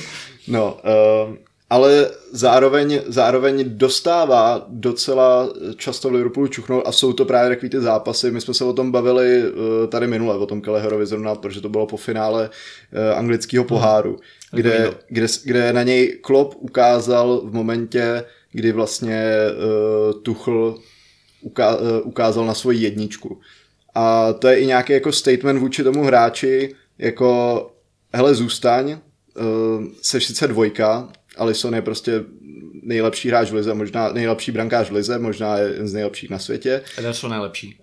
A podle mě Alisson nejlepší brankář světa. No. Ale o tom se můžeme pohádat jindy. to, to souhlasím a zároveň, ale zároveň prostě budeš, budeš chytat důležitý zápasy, jako je finále poháru. Takže já si myslím, že Kelleher zatím spokojený je. Otázka je, samozřejmě ty brankáři dozrávají později, takže on, on vlastně může klidně přestoupit z Liverpoolu až nějakých dvacet sedm a stále před sebou bude mít jako krásnou desetiletou kariéru. U brankáře možná i víc. Emi Martinez dva nula, jo? No, něco takovýhleho. Um, no, takže já, já si myslím, že Kelleher je spokojený, v Liverpoolu jsou s ním spokojený a momentálně je to pro něj, pro, pro něj jako víc fajn, než tam mít nějakou, nějakýho třicetiletého backupa. Já si myslím, že jako Liverpool ten problém neřeší, jo. Spíš jde o to, jestli on si třeba časem neřekne, chtěl bych chytat každý víkend, protože jako chytat prestižní zápasy je fajn, ale jak často se probuješ do finále jako anglického poháru, jako pokud nejsi Chelsea nebo Manchester City, tak zase tak často taky ne. A jako úplně, kdyby, samozřejmě takhle, kdyby chytal třeba Ligu mistrů, tak je to trochu něco jiného, což k tomu nedojde. Nevím, je to, je to možná takový trošku jako zatím, zatím pseudoproblém. Tak ještě, ještě jenom, sorry, jedna věc. Uh, Alisson, jakkoliv je výborný, tak je, jako, jako jeden z, myslím, že trpí na zranění možná nejvíc z brankářů na, v, v Premier League, což nevím fakt čím je, ale zrovna v té loňské sezóně, kdy teda se v Liverpoolu zhroutilo úplně všechno, tak některý zápasy vynechal a musel místo něj chytat třeba Adrián. což se hned ukázalo, jak šílený sešup kvality to je dolů. Takže i tady je pro toho Kelleher nějaká možnost, že klidně třeba ty tři zápasy v Premier League nebo čtyři, pět zápasů v Premier League i si za ten rok odchytá. Hmm. Co ale je už asi docela jako palčivá věc, řeší se nová smlouva pro Salaha, uvidíme, v jaké bude výši. Já si myslím, že nakonec jako domluví, jako nedovedu si moc představit, že by Liverpool opustil, nicméně co Mané, jako na jeho odchod už jsou tak nějak jako personálně připraveni, že jo, tak asi v létě poslední šance ho zpeněžit, nebo jako předposlední, když bychom, má rok do konce smlouvy, že jo, takže jako poslední, dejme tomu řádná šance. Tak půjde Mané v létě? No, je to složitý. Já myslím, že to je o všech těch hráčích, o kterých se tady dneska bavíme. Uh, nakonec nacházíme jeden problém a to, kdo si je může dovolit, nebo kdo by je měl chtít, jo? Tak je, to toho... do toho skočím možná otázka, jakýkoliv dostane Salah, protože to může být možná i určitým precedentem pro toho Maného, že kdyby se jim podařilo domluvit se, že mu prostě půlku budu dávat na černo a ta oficiální částka prezentovaná do kabiny by byla nižší, než se zdá, tak tím pádem by třeba takový peníze, jako představ si, teď plácnou jako blbost, jo, ale představ si, že by Salah dostal třeba dvě stě padesát tisíc. Mm-hmm. A stačilo, jo, prostě, prostě řeklo by se, jo, je to tak. A teď by přišli za Manem a řekli by, hele, tohle je prostě náš tahou, nejlepší hráč ligy světa. Tak přece ty nebeští to samý, ne, jako víš, že jsi o něco jako horší. Víš, a jakože nějakým úplným jako mindfuck tahem, že by se jim podařilo, jakoby Steve Eiserman prostě vibes, by se jim podařilo udržet doba. Jo, tak já myslím, že... Ale to, to jsme to, samozřejmě to, jako to, v pohádce, tak... protože Salah dostane dardu. No, ale, ale spíš jako řeším toho, kam může Mané jít, ale to úplně stejný u toho Kellehera. Real, P S G, ty, ty kluby jsou u všech stejný. Ale nemůžeme zase jako poslat všechny. No jasně. No, a to je přesně jako, my jsme se dneska bavili o Grealishovi, kam mohl jít Grealish, byly asi čtyři kluby. Uh, úplně stejně jsme se kdysi bavili o San Maximánovi, že jo, kam může jít San Maximán, jako těch klubů taky, který... No a co jako... teda Newcastle, Mané Newcastle? No to je právě to, k čemu se chci dostat. Já si myslím, že jako do Newcastle to asi dává i smysl, jo. Uh, Prachy, perspektiva, prachy, zůstat v Anglii. Přesně tak, otázka, jestli to tam Liverpool chtí prodat, ale Liverpool, jako, když dáš dost peněz, tak prodáš Sterlinga do City. Hmm. Takže, takže jako pro mě Newcastle zase, jako teď půl roku jsme posílali všechny do P S G, teď budeme všechny posílat do Newcastle, nedá se nic dělat, prostě takhle to funguje. Ale, ale mě by třeba jako Mané v Newcastle dával smysl už jenom proto, že prostě pořád tam hraje jedno skřídel Ryan Fraser. Jako to, uh, Který já... zradil Bournemouth, když ho nejvíc potřeboval. No, přesně tak. A, a já rozumím tomu, že mají s Eddie Howem svoji connection, ale třeba o víkendu byl absolutně tropický. Jo, a to prostě není hráč, který můžeš dát o top osm jako v Premier League. Takže uh, a San Maximán je zároveň tak variabilní, že by zvládl hrát i na pravý straně. Jak ty to máš s Manem, Barte? Um... Mně se nehodí upřímně do Realu Madrid, uh, ale napadá mě Bayern ještě. Uh, pokud, pokud ba- Bayern pustí uh, Nabryho, o čem se docela mluví, uh, tak myslím, že by úplně v klidu po Manem mohli jít.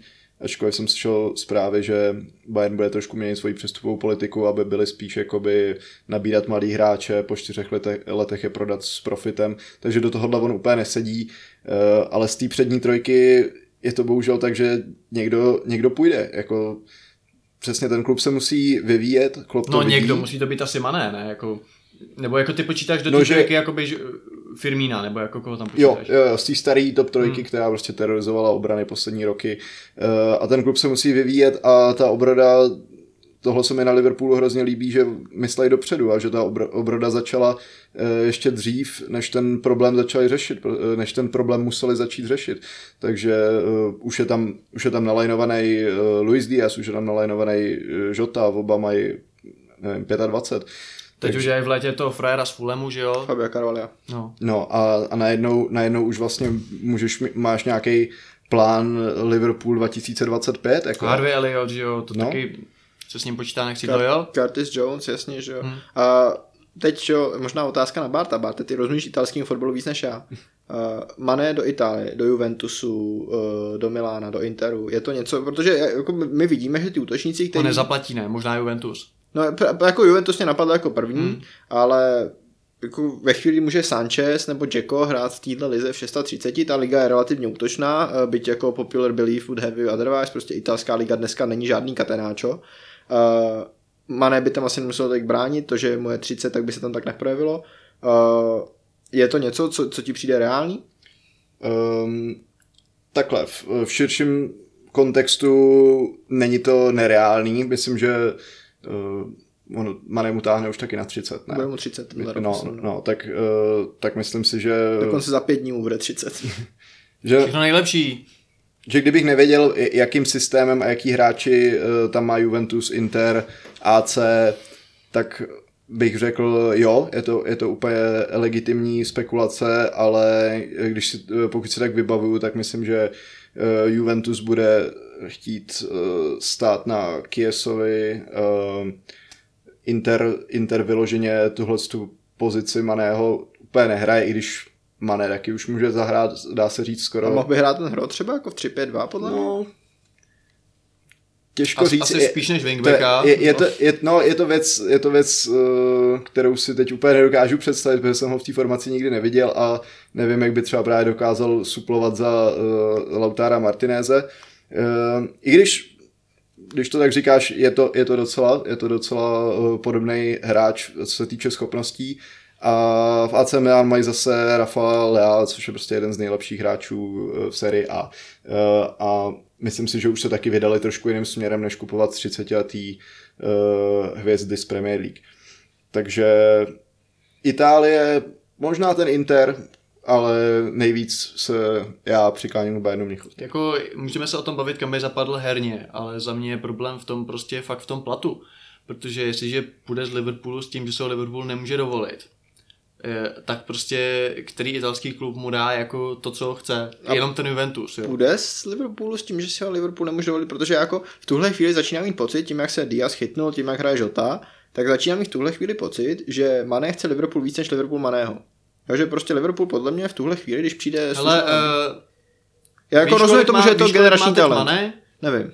Já to taky nevím, kouknu se na Spotrek, mezi tím daným můžeš říkat nějakou říkanku třeba. Ne, jako, já jako přesně mám takový pocit, že, že v tuhle chvíli, jasně, jako sou, Mané za současný plat ještě na jednu sezónu, je, myslím si, skvělý díl, ale může mít na dvě stě tisíc liber, nebo něco takový, já vím, že on bere jako relativní peanuts na to, jaká je to superstar. A... Uh, Mané má sto tisíc. Mané má sto tisíc. No, tak to ti garantuju, že za tyhle prachy nezůstane. No, takže, ale, ale to je jako přesně to, jo. A Salah má dvě stě, takže no. Jestli Salah vydají čtyři sta, tak Mané bude muset chtít dvě stě padesát tisíc, ale ty hmm. od Liverpoolu podle mě nedostane, protože pro ně ne, není tak důležitý hrát. To je kontrakt na další tři roky, no. Že jo? A jako kupovali Diaze, hele, a ten kluk není blbej, přece s příchodem toho Diaze mu muselo být jasný, že jako jeho dny jsou pomalu sečtené. No a přesně, právě proto říkám, že jako v tuhle chvíli podle mě jako Liverpool chce Maného výrazně méně, než by Mané jako by třeba chtěl novou lukrativní smlouvu v Liverpoolu, a a proto ta smlouva, kterou dostane, třeba nemusí být tak lukrativní. Obzvlášť, že jako nebude market v Anglii, která jako je teď vlastně jediný země, která má prachy, že jo? Uh, tak já si jako, co se, baví, co se bavíme jako třeba herního uh, zapadnutí, tak podle mě je to úplně ideální substitut za Chuckyho Lozana do Neapole. Jo? Ale za mě je to ideální substitut téměř kamkoliv, protože on je jako pracovitý. A byť mě štvou ty jeho lokty a různý jiný uh, věci, které k němu patří, tak jako já jsem ještě třeba tak tři roky zpátky, když by si se mě zeptal, jestli chci Salaha nebo Maného, tak ti řeknu, že Maného. Protože Salah mě neskutečně štval tím svým sobectvím, tím svým, jak to někdy táhnul na sebe, pak to zazdil. A jako ten Mané mi přišel jako takový komplexní hráč, kde se snoubí charakter, skvělá prostě fyzi, fyzičnost, i ta technika a prostě i ta produktivita. Samozřejmě pak přišla ta jedna sezóna, kdy hrál prostě jak úplně náhodnej, náhodnej Senegalec, kdo ví odkaď. Ale a teď to ano, pak Salah šel tak nahoru, že teď jako by jenom blázen řekl, že chce radši Maného než Salaha. Ale to doufnu si říct, že ještě v době toho titulu byly relativně na stejný no, úrovni. V titulu se měl osmnáct plus sedm, že? No právě. A to nekopal penalty. Mm. Jo. Jako absolutně fascinující hráč. Ale myslím si, že jako by zapadl jako kamkoliv, jako hele, ani ten Bayern mi nepřišel. Kdyby jsme přišli Vosona, tak bych Maného bral hned. To jsou podle mě jako vyloženě jako interčení. A hrál bys ho na hrotu? Ne, hrál bych ho vedle jako na, na inside forwardovi. Vedle Kejna, jako takhle. Kdyby Kejn odešel, tak by se schánil, a, tak by se schánil Hroťáka a ještě Maného, jako. Jo, jo. No ne, počkej, ty vole, teď jsme, teď jsme, já, jsem, já jsem měl... Jako... Odejde Kane za okay. sto milionů liber. Dobře. A chceš je, a musíš je dát do ofenzivy. Mm-hmm. Tak přivedeš top hroťáka typu Calvert-Lewin, když najdeš ztracenou formu, nebo Oli Watkins, co zapade, a nebo bys šel do Maného a koupil Chcípáka, nebo tam dal juniora, nebo prostě Bergwijna, to snad ne. To je těžko říct, teď jdeš protože... podle scénáře, že tam bude furt Conte a budou hrát ten samý systém, nebo že daný je trenér a udělej si systém... To je dobrá otázka, daný je trenér. Když jsem trenér já, tak... Uh... No, ale to bych si možná koupil Maného a křídlo a hrál na hrotu buď Sona nebo Bergwijna, protože bych hrál prostě bez klasického hrota a podle mě Bergwijn ukazuje, že ten hrot hrál... Maného a ještě křídlo? Jo, jako dvě levý křídla bych kupoval. Teď máte na hostování Briana Chyla. Vidíš, tak jenom Maného by, stačilo by mi jenom Mané. A vyhodil bych Lukasa a koupil bych si lepší backup na pravý křídlo. OK. Tak...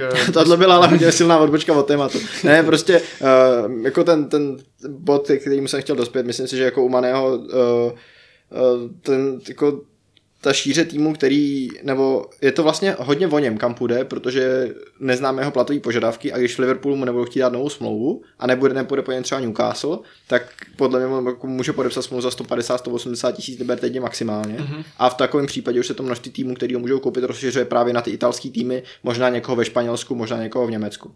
A nebo P S G. Ať to završíme takovou tu naší klasikou. A přejdeme na reprezentační téma. Hurá. Přesně tak. Ne, uh, ne dobrý, přejdeme máme na to. Tady, máme tady uh, jemnou animozitu mezi kluby a reprezentacemi, která se občas promítá do, ruči, do určitých prohlášení. Jemná animozita asi jako na úrovni mojí jemné animozity vůči reprezentaci, jo, ale... Uh, ještě, že máme toho Daníčka, který může chodit do těch reprezentačních mm. dílů. No přesně, jako v reprezentačních dílech Danyho nahradí Daníček a všechno je krásné. Ty vole, Dany Daníček, to, je, to, to jsou pokémoni, to je, jak se tomu říká, morfův... Evoluce, ne? No, ne. Evoluce to je, ale tam se tomu říká nějak jakože... Evolování, to tam. No, to je jedno. Každopádně, uh, všichni jsme zaznamenali různé kauzy, ať už Česku, mimo Česko. A já si říkám, jestli jako obecně fakt nejsme v nějakém bodě, kdy jako... Už to není jenom jakože fanoušci na Twitteru píšou jako repre cizích klub, ale že už to jako, že ten vztah uh, těch dvou systémů nebo těch dvou nějakých entit, klubový fotbal a reprezentační fotbal, který ještě o to víc přikládá prostě FIFA nesmyslnýma návrhama, mese každý dva roky a prostě hodinky s vodetryskem. A samozřejmě je to daný i tou společenskou situací, že ty hráči díky covidu, nebo kvůli covidu, abych mluvil správně česky, od nějakého května dva tisíce dvacet jedou non-stop. Že bylo odložený euro, minimální pauzy, že jo, vlastně jako ty hráči do toho různý avkony, různý mistrovství světa klubů, různý kraviny, jako ty hráči regulárně za poslední dva roky prostě se nezastavili. A první zastavení bude teď, tím, že mistrovství světa, jako to je možná si říkám jediná dobrá věc na tom, že mistrovství světa v Kataru, že aspoň v zimě, sice nám to naruší tu další sezónu, ale aspoň si ty hráči fakt teď oddechnou, protože představa, že ty hráči teď jako skončí ligu a za týden nebo za čtyři dny jedou ještě na mistrovství světa, tak jako pokud nejsi souček, tak tě to musí jako zlomit totálně. A je to velký problém. A to je i třeba jeden z důvodů, zmíním další aktualitu, že jsem jako rád ve finále, že se vrací těch pět střídání, byť to samozřejmě pomůže lepším týmům proti horším, ale OK.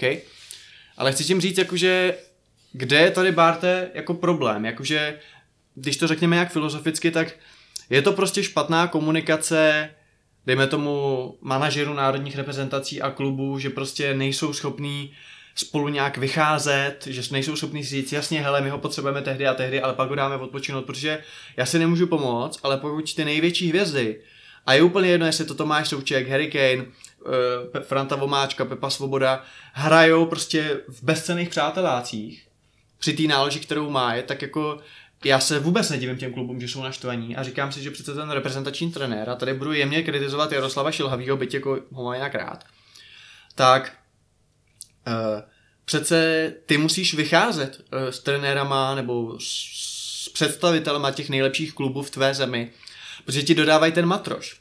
Když prostě budeš prodávat jako v Ovozelu a prostě znepřátelíš si distributora prostě okurek, no tak nebudeš prostě mít okurky. A teď jsem nazval Tomáše Součka okurkou, ale v pohodě. Ale jako chci tím Člověk, říct, že prostě... Chci, chci tím říct, jinak ten jejich... To je to něco tak nechutného, ten jejich bramborový salát, jako já se pamatuju, když to vyšla tato kauza mm-hmm. a oni mu pak výdelně, jakože, aby mu udělali, udělali jako bramborový salát, teď si viděl ten jako zdvořilostní úsměv, jako co si Britové představují prostě pod pojem bramborový salát, a ne, jak se říká, tak prostě uh, chuť britského jídla a krása britských žen udělali z Britů skvělé mořeplavce, ale jako... Já se nemůžu pomoct, ale já se vůbec nedivím té Slávy, že je prostě naštvaná, když ty hráči při té zátěži, co mají hrajou v bezcenných utkáních a přece teď to jsou lidi. Proč jako je tak nemožná domluva? Hele, máme tady dva zápasy. Jeden je baráž o mistrovství světa. Takže tam ten klub prostě bude hrát, že nikoho lepšího nemáme. Ale pak je přátelák proti prostě výběru do dvacet jedna let Andory. Žen. A tam prostě budeme hrát chudáky, protože to je zápas úplně k ničemu. Stejně já nevím, jestli budu pokračovat, takže je nesmysl stvičit si nějaký systémy, sestavy. Proč to takhle nemůže fungovat? Prostě představuji si to jak Hurvínek válku, nebo prostě proč hráči přetěžovaní hrajou v nesmyslných zápasech? A nezajímá mě argument, že oni chtějí. To, to, to, na to se jich nikdo neptá. Prostě jako to jsou prostě, Dany chce pracovat dvacet pět hodin denně a jako taky to není dobrý. Jo? Tak jako tell me why. Ale přesně, jak jsi říkal ten poslední bod, že ty hráči chtějí, to není žádný důvod, zvlášť když si vezmeš Součka a Masopusta, což jsou prostě fajn, sympatický, nekonfliktní kluci, který, který když se jich zeptáš, hele, chceš hrát prostě jo. v úterý? No jasně, šéfe. A Coufal je to samý, že jo? No, jasně. Ten tě ještě vyřve, že ho tam jako nedáváš. No jasně. Ale od toho je trenér, že jo? Ale zajímavé je, my jsme se tady bavili před natáčením, že tahle ta problematika je teď vyloženě, je, je, se teď řeší vyloženě jakoby v, um, jenom s Českem, že vlastně v Británii nebo celkově v Premier League jsme, jsme nezaznamenali žádný, uh, žádný hlasy potom, uh, když nějaký vytěžovaný hráč odjede, odjede prostě na reprezentaci. Uh, nezaznal, nezaznamenal jsem nikdy na sociálních sítích, jak to, jak to že hrál dvakrát devadesát minut. Jako od fanoušku jo, ale asi ne od těch. Ani, jako... ani, ani ne jako tolik prostě, myslím, hmm. že tam je ten vztah úplně jiný v tomhletom. Uh, což je docela zajímavý, uh, ale ten Souček, no, to je, to je, vidím tady absolutní selhání uh, a, a hlavně toho Masopusta, protože Souček jako nic si neudělal. Uh, ale vidím tady absolutní selhání toho šilhavýho, toho realizačního týmu, uh, nějaký přátelák s Walesem, který byl naprosto zbytečný. Jako nic by se vůbec nestalo, kdyby po tom Švédsku reprezentační sraz skončil a ty kluby by si odjeli do, ty hráči by si odjeli do svých klubů, což by možná v konečném důsledku pro samotnou českou reprezentaci a český fotbal bylo lepší, protože by si prostě odpočinuli. Ale zrovna ohledně Součka jde tohle i trošku, pokud, pokud si teda Souček, nedej bože, zaťukám něco udělá, tak to jde i trošku za Davidem Moyesem, prostě, který ho na, nasazuje stejně jako šilhavý, je to prostě podobná konzerva jako on, nasazuje ho do každých uh, stupidních zápasů a, fanou, a, a tady zrovna v tohle v Británii funguje a na tohle si fanoušci stěžují, protože oni vidějí, že Souček není tak výkonný jako v loňský sezóně a to nemluvím jenom o gólovém příspěvku, prostě propadly mu e, téměř všechny statistiky, co se týče vyhraných soubojů, vyhraných hlaviček, e, získaných balónů prostě e, a vidějí, že je utavený, ale stejně ten Moyes se ho zeptá, chceš hrát? On řekne jo, v nějakém zápase mu skoro ukopnou hlavu a on řekne ne, chci hrát prostě. A je to ale i bohužel o tom systému, který ten Moyes nastaví, protože jakmile v jeho systému vypadneš ze sestavy, třeba kvůli zranění, tak tam nastoupí, nastoupí tam třeba Ben Johnson místo Coufala, hmm. Fredericks a hrál tam, i když byl Coufal zraněn, i když byl Coufal už zdravý, do té doby, dokud se nezranil zase on. Protože on to nemění. Uh, takže... Na druhou stranu, kdyby se zranil Souček, tak se tam při návratu vrátí, protože tam nemají koho, že jo? No, ale, ale ne, ne, nemají tam toho, protože tam ani nikoho pořádně nechtěl rozehrát. Prostě hmm. ne, ne, nepřipustil si vůbec tu možnost, že se někdo z té středové dvojice zraní. Takže kdyby se někdo z té středové dvojice zranil, tak tam hraje uh, prostě veterán Noble, nebo tam hraje uh, král. král, který má prostě uh, může počítat své minuty Premier League na, na prstech jedné ruky, no. Je to tak, já jenom takhle, oni i ty fanoušci v Anglii to špatně nesou, nebo aspoň místy, já jsem to zaznamenal, když se spekulovalo, že Southgate povolá Jamese do repre, po tom, co vlastně nehrál bez za Chelsea, a ty ty fanoušci psali, jako to se snad dělá srandu, jako prostě, takže i jak samozřejmě, když jsi fanoušek, tak to jako nerad slyšíš. Nicméně, otevřeme tu otázku eh, komunikace hráč, trenér, jo, protože já se tady přiznám, že tady jsem teda jako nerad reaguju na Twitteru, protože je to toxický, ale musel jsem reagovat prostě na větu Jakuba Podanýho, když napsal jako, co řešíte, když hráč řekne, že chce hrát, tak prostě hraje a o co jako jde. A za mě je tohleto jako trochu jako demagogie, protože takhle to přesně nemůže fungovat, protože jsou hráči jako Coufal, Souček a bude jich jistě mnohem víc, kteří opravdu pokud nebudou mrtví, tak budou hrát pořád a já se dovedu představit, představ si, že jsi trenér West Hamu a hraješ o top čtyřku. Jako, to bych nechtěl. Jako, chápu, jasně, to by si radši dostal kladivem, ale vem si, že v sobotu hraješ Manchesterem United, další sobotu hraješ Manchesterem City, jsou to pro tebe zápasy o top čtyřku stěžejní. A v úterý hraješ v F A Cupu se zlámanou lhotou, jo?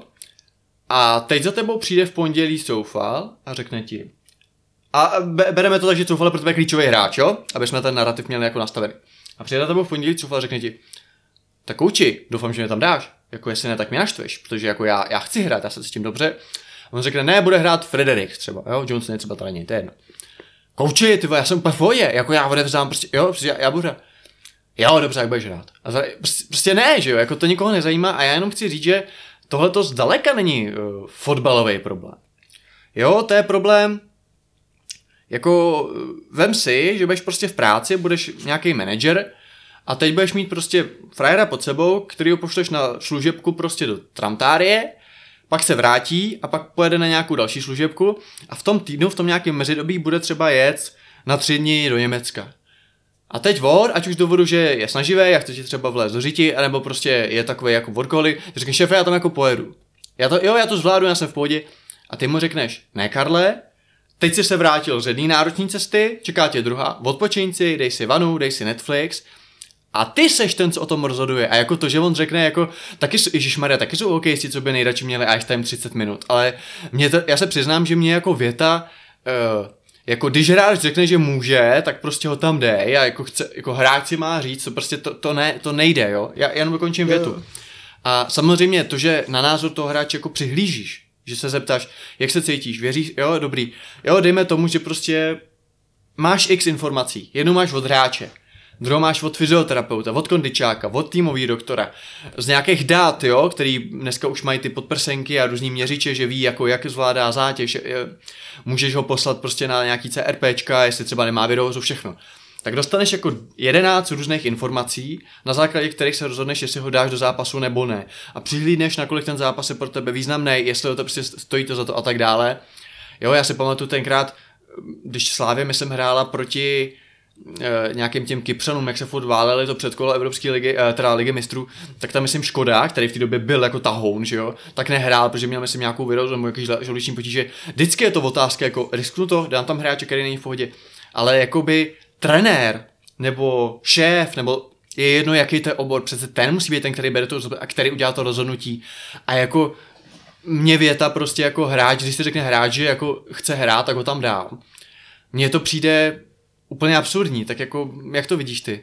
Hele, souhlasím s tebou a ty si narazil na dobrý bod, že ten trenér má strašně moc vstupu. Když se vrátíme k tomu té analogii toho manažera, tak on jako může vidět, že ten, že ten jako zaměstnanec, jako, že mu jako po práci chodí jako s, s, s očima, jako s popraskanýma žilkama, že jo? Protože nespal tři týdny.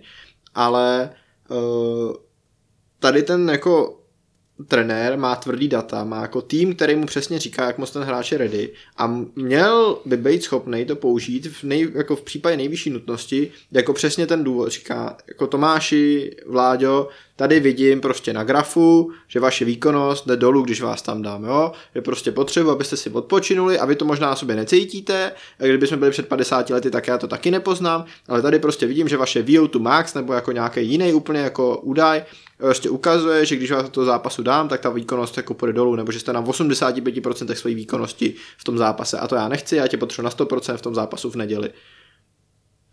Ten trenér má v tomhle naprosto jako, když odhlídnu o to, jako o té myšlenky, trenér má poslední slovo, hráč je ho podřízený a, a absurdum za to a, a prostě, když se ti to nelíbí, tak jako nemusíš reprezentovat, ale to je tak jako všechno. A jak by řekl Kaslana Bulhara, udělej si svoji reprezentaci. Přesně a tam tak si reprezentuj. No, ale uh, ten ty trenéři mají dneska k dispozici tolik jako přesně různých vstupů a ten hráč je jenom jeden z nich. Ano, ale to rozhodnutí musí být jeho. On to se rozhod... za něj nese odpovědnost, ale on musí mít plný právo udělat, ale ne, že hráč mi řekl, že může. Jako. Přesně tak, jako hráč je ten, který jako pos... poskytuje vstup, jako hmm. já se cítím dobře, ale ten vstup není rozhodující. A sorry, Steven Bergwijn se podle mě cítí skvěle a stejně hraje deset minut zápas. Máš tam něco? Možná ještě jednu věc.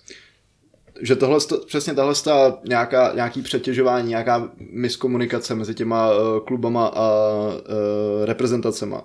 To je pak prostě ten důvod, proč nám, nebo nejenom nám, ale v, uh, v mezinárodním fotbale, proč prostě hráči končí reprezentační kariéru ve třiceti letech. Protože prostě klubový fotbal je víc než reprezentační fotbal. Klubový fotbal je pro ně hlavně... Promiň, obzvlášť, když hraješ za zemi jako Česko, ze kterou pravděpodobně nic nevyhraješ, jo? Ale sorry, za jakoukoliv zemi reprezentace tě neživí. Jo, přesně. Jasně, ale myslím to tak, že kdyby si, promiň, ještě odbočím, kdyby si cítil, že jsi Němec nebo Francouz, patříš do základu svojí repre a máš velkou šanci vyhrát mistrovství světa, tak si myslím, že v tu chvíli by si kariéru nekončil. To zase jako říct o sobě, že jsi mistr světa, jako asi stojí za to, že jo? Určitě, ale prostě klub je vždycky pro ty hráče právě hlavním zdrojem e, příjmů, staví na něm celou tu kariéru. Vlastně kvůli svým výkonem v klubu se do té reprezentace vůbec dostávají. Vlastně klub e, je v tomhle tom víc. Já se pak nedivím, když e, hráči, kteří prostě byli za, mají už v nohách dvanáct let kariéry, byli zkoušený nějakýma zraněníma, jsem tam v klubu už třeba nemají tak silnou pozici, ať už je to právě třeba Vladimír Darida nebo uh, Kadeřábek, tak, tak prostě řeknou, končíme, uh, končíme reprezentační kariéru, protože každý takovýhle jako blbý zranění je, může v tom klubu, kde už nemají tak silnou pozici, vyřadit a za ro- na jejich místo přijde někdo jiný a za rok už se prostě s tím klubem loučej. E, a místo toho, aby odmítali e, pozvánky na reprezentační sraz, protože se necítí jako stoprocentně, když, když odmítneš po, po, pozvánku na reprezentační svaz, tak vypadáš jako hajzl. Když ukončíš kariéru ve třiceti letech, protože se chceš prostě, protože se chceš víc věnovat rodině a tyhle ty věci, tak je to pochopitelný. Tak, tak prostě možná někde se ozvou nějaký hlasy, známe, ale je to, je to o dost pochopitelnější. Ale celý, celý to, kdo toho problému je to, že ty hráči prostě nechtějí jezdit na nějaký stupidní přáteláky, třeba úplně zbytečný, když, když vědějí, že tam hrozí takovýhle riziko. A v tomhle tom, to je i třeba na FIFA, která vlastně když zavedla, nebo teda na UEFA zavedla Ligu národů, že jo, tak najednou z těchto z těch bezcenných přáteláků, kde se vlastně dalo, kde prostě bylo pochopitelnější, že se omluvíš z nějakého toho represrazu, tak, tak najednou udělala zápasy, ve kterých o něco jde, takže stejně ty týmy na tu Ligu národů budou povolávat ty svoje nejsilnější hráče. Takže Souček po každý bude jezdit místo toho, aby dostal odpočinek, protože se o něco hraje. Takže tenhle ten problém je šíleně zamotaný a je vlastně je zajímavý, že, že to jako vybublalo teď až jako v, poslední, v posledních letech. Vlastně Slávie se s tím potýká už docela hodně dlouho a je, to, a je tam zásadně třeba zlepšit tu komunikaci, protože vždycky je nějaký klub, právě v Anglii to možná tak není, ale vždycky je nějaký klub, co tu reprezentaci nejvíc zásobuje a tam je ta komunikace třeba vyřešit, prostě tam musí být perfektní. Hele, nabil jsme na několik témat a zkusíme jako jedno po druhém jako spolehlivě zasmečovat. První, říkal si, klub je víc než repreze. Já s tím plně souhlasím, je možný, že jsem korporátní zaprodanec, ale s tím nic nenaděláte. A myslím, že ten klub to tak vnímá taky. Prostě klub by měl vnímat, že on toho hráče živí a, ten, a měl by jako chtít po hráčovi, aby priorita ležela nejdřív ke klubu až potom k reprezentaci. Jasně, že jsou tam nějaký ideové myšlenky skvělý, ale ta, jako z těch rodinu nezajistíš. Takže plně rozumím tomu, že ty kluby chtějí, aby uh, hráč měl ale to nejdřív k tím až potom k reprezentaci, proto mi třeba přijde úplně neuvěřitelný a přemýšlím, jak se teď cítí v Beneventu, kde Kamil Glik, uh, že, který hrál ten zápas se Švédskem, zranil se a on říká, i kdybych měl zra- zlomenou nohu, tak... Uh, tak ten zápas jako dohraju, protože je repre nejvíc. Jako jasný, je skvělý, že má nějaký jako silný morální kompas, whatever, ale já jako... někdo v kancelářích Beneventa bych si říkal, ty vole, co mám s takovým hráčem dělat, protože on odjede na repre, tam se zraní, protože je nezodpovědný o svým přístupu ke klubu a uh, teď co s ním, jako já bych si takový hráče asi snažil zbavit. Uh, naprosto natvrdo říkám, že takovýho hráče bych asi v týmu nechtěl, který mi prostě řekne, že bude za reprezentaci hrát přes zranění. A druhý bod, uh, ke kterému jsem se chtěl dostat, ty jsi tady popisoval Ligu národů, já si myslím, že velká součást toho problému je dvojí role UEFY. Protože že klubo, uh, uh, ligový asociace a nějaký, tak uh, pořádají ligový soutěže, že, klubový. FIFA pořádá mezinárodní soutěže, UEFA dělá obojí, protože pořádá že, evropský poháry i Ligu národů a Euro. A to je přesně problém, že UEFA jakoby nemůže v tom problému stát ani na jedné straně, ani na straně FIFA, ani na straně těch klubů, protože uh, UEFA je ta, která jako zvyšuje zátěž úplně vše, jako na, na obou stranách a v takovém případě vlastně ty kluby Nemůžou mít podporu od UEFA, protože by chtěli jako říct, ty vole, jako těch zápasů už je fakt moc, jako sorry, máme tady Ligu mistrů, a protože když ty kluby si jako, že prostě řeknou, ty vole, tak jako serem tady na, týhle, na, tyhle konferen- na tyhle konfederace, tak najednou přijdou o Ligu mistrů, což je třeba jako zejména pro týmy z těch jako chudších zemí obrovský zdroj příjmů, že jo? Vidíme to na Slávy, že, že ty jako evropský poháry jsou velký zdroj příjmů a tady jako ta UEFA má výhodu. Na druhou stranu jako zase ani ta UEFA nemůže chtít, aby ty ty jako klubové soutěže byly o ničem, ale přidává ještě důraz i na ty svoje reprezentační soutěže. Takže pro mě největším jako viníkem této situace je UEFA, která jakoby znemožňuje tomu, aby se tam jako dosáhlo nějakého jako řešení. Můžu zareagovat na jednu z těch věcí. Určitě. A to je ten glik. Jako no. Přesně, tady je jako nějaká hrdost hrát za repre a odevzdat a že národní dres a že lvíček na prsu je nejvíc a tyhle ty chlísty, co pravidelně slýcháváme, s tím jsem v pohodě. Ale za mě určitá hranice, kterou právě Glik jako se sakra překročil. Že přesně, když ti hráč řekne uh, radši prostě odehraju devadesát minut za repre a zlomím si nohu a budu do konce sezóny out, ale pomůžu repre, než abych jako, t- prostě jako sorry, ale jsi vázaný v klubu, klub tě platí. A jasně, nikdo ti nevyčítá, že chceš na hřišti nechat sto procent. Ale pokud by těch sto procent znamenalo, že pak půl roku prostě my tě budeme platit na nemocenský, tak to je, a můžete si to říct v hlavě, ale to, že to řekne nahlas, můžeme se bavit, že to bylo v nějakých emocích, hrajou o mistrovství světa, ty Poláci jsou jako národovci docela, tak jakože tam dobrý, ale minimálně, já neříkám, že bych ho vyhodil, asi bych nebyl tak radikální jako ty, ale minimálně bych se s ním o tom dal hodně důrazný jako hovor, jo, protože to je jako... Hle, já bych ho nevyhodil na fleku, ale já bych se ho jako aktivně snažil jako přemýšlet, jako jak ho z toho klubu dostat s co nejmenší ztrátou lomeno největším profitem co nejrychleji. Já bych ho oko, rozhodně jako, by pro mě nebyl důležitý článek a bylo by to pro tebe jako gesto, jako nasral jsi mě, tak konsekvence, aby jsme ukázali, že se nenecháme chcát na vanilky. A nebo by ses u něj reálně bál toho, že na příštím represraze je opravdu schopnej si zlomit nohu a že vlastně bych, nemá bych... jakoby svůj nějaký fotbalový put sebe záchovy. Ten hráč je pro klub asset, jako jo, prostě je to nějaký jako uh, věc, která by ti měla generovat příjem. Jako, když, když to vezmu jako hodně, uh, řekněme, odosobněně, tak prostě tebe nezajímá, jestli ten hráč má manželku, děti, jestli je blonďák nebo ne. Ten hráč je tam je to od pravda. Toho, aby byl na hřišti a tím výkonem na hřišti generoval tomu klubu příjem.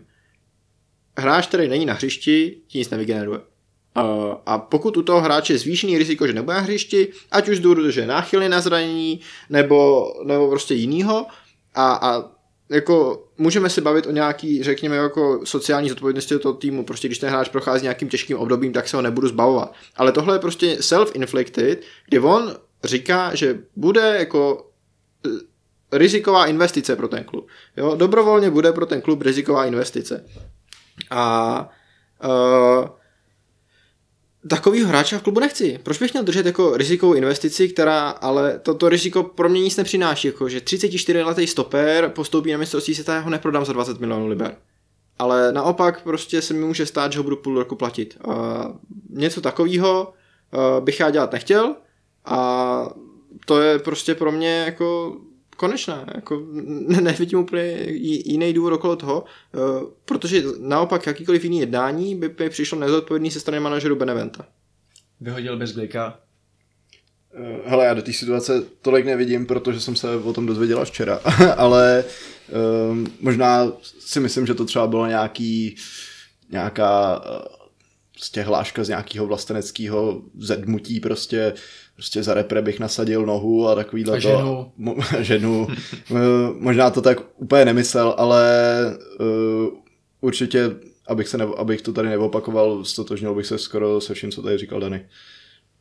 Tak mě jako těší, že se se mnou moji uh, spolu tvůrci tohoto podcastu stotožňují. Tví Pražané ti rozumějí. Přesně my jsme teda oba z jižních Čech, ale... No vidíš, já jako z Prahy taky nejsem. Jedou Budějce, jedou Budějce. Jedou, jedou, jedou Budějce. Nenech se rušit. To je v pohodě. Uh, ale takže jsem rád, že jsou se mnou stotožnění. Pokud jste s náma byli stotožnění až dosud a doposlouchali jste to sem až, uh, až sem, tak vám děkujeme. Pokud vám to už stačilo, tak vám přejeme uh, příjemný večer, ráno nebo odpoledne, záleží na tom, kde nás posloucháte. A pokud jste se rozhodli, že vám tohle ještě nestačilo, tak uh, za chvíli přejdeme do natáčení našeho bonusu, který bude jako každou epizodu dostupný na herohero tečka co.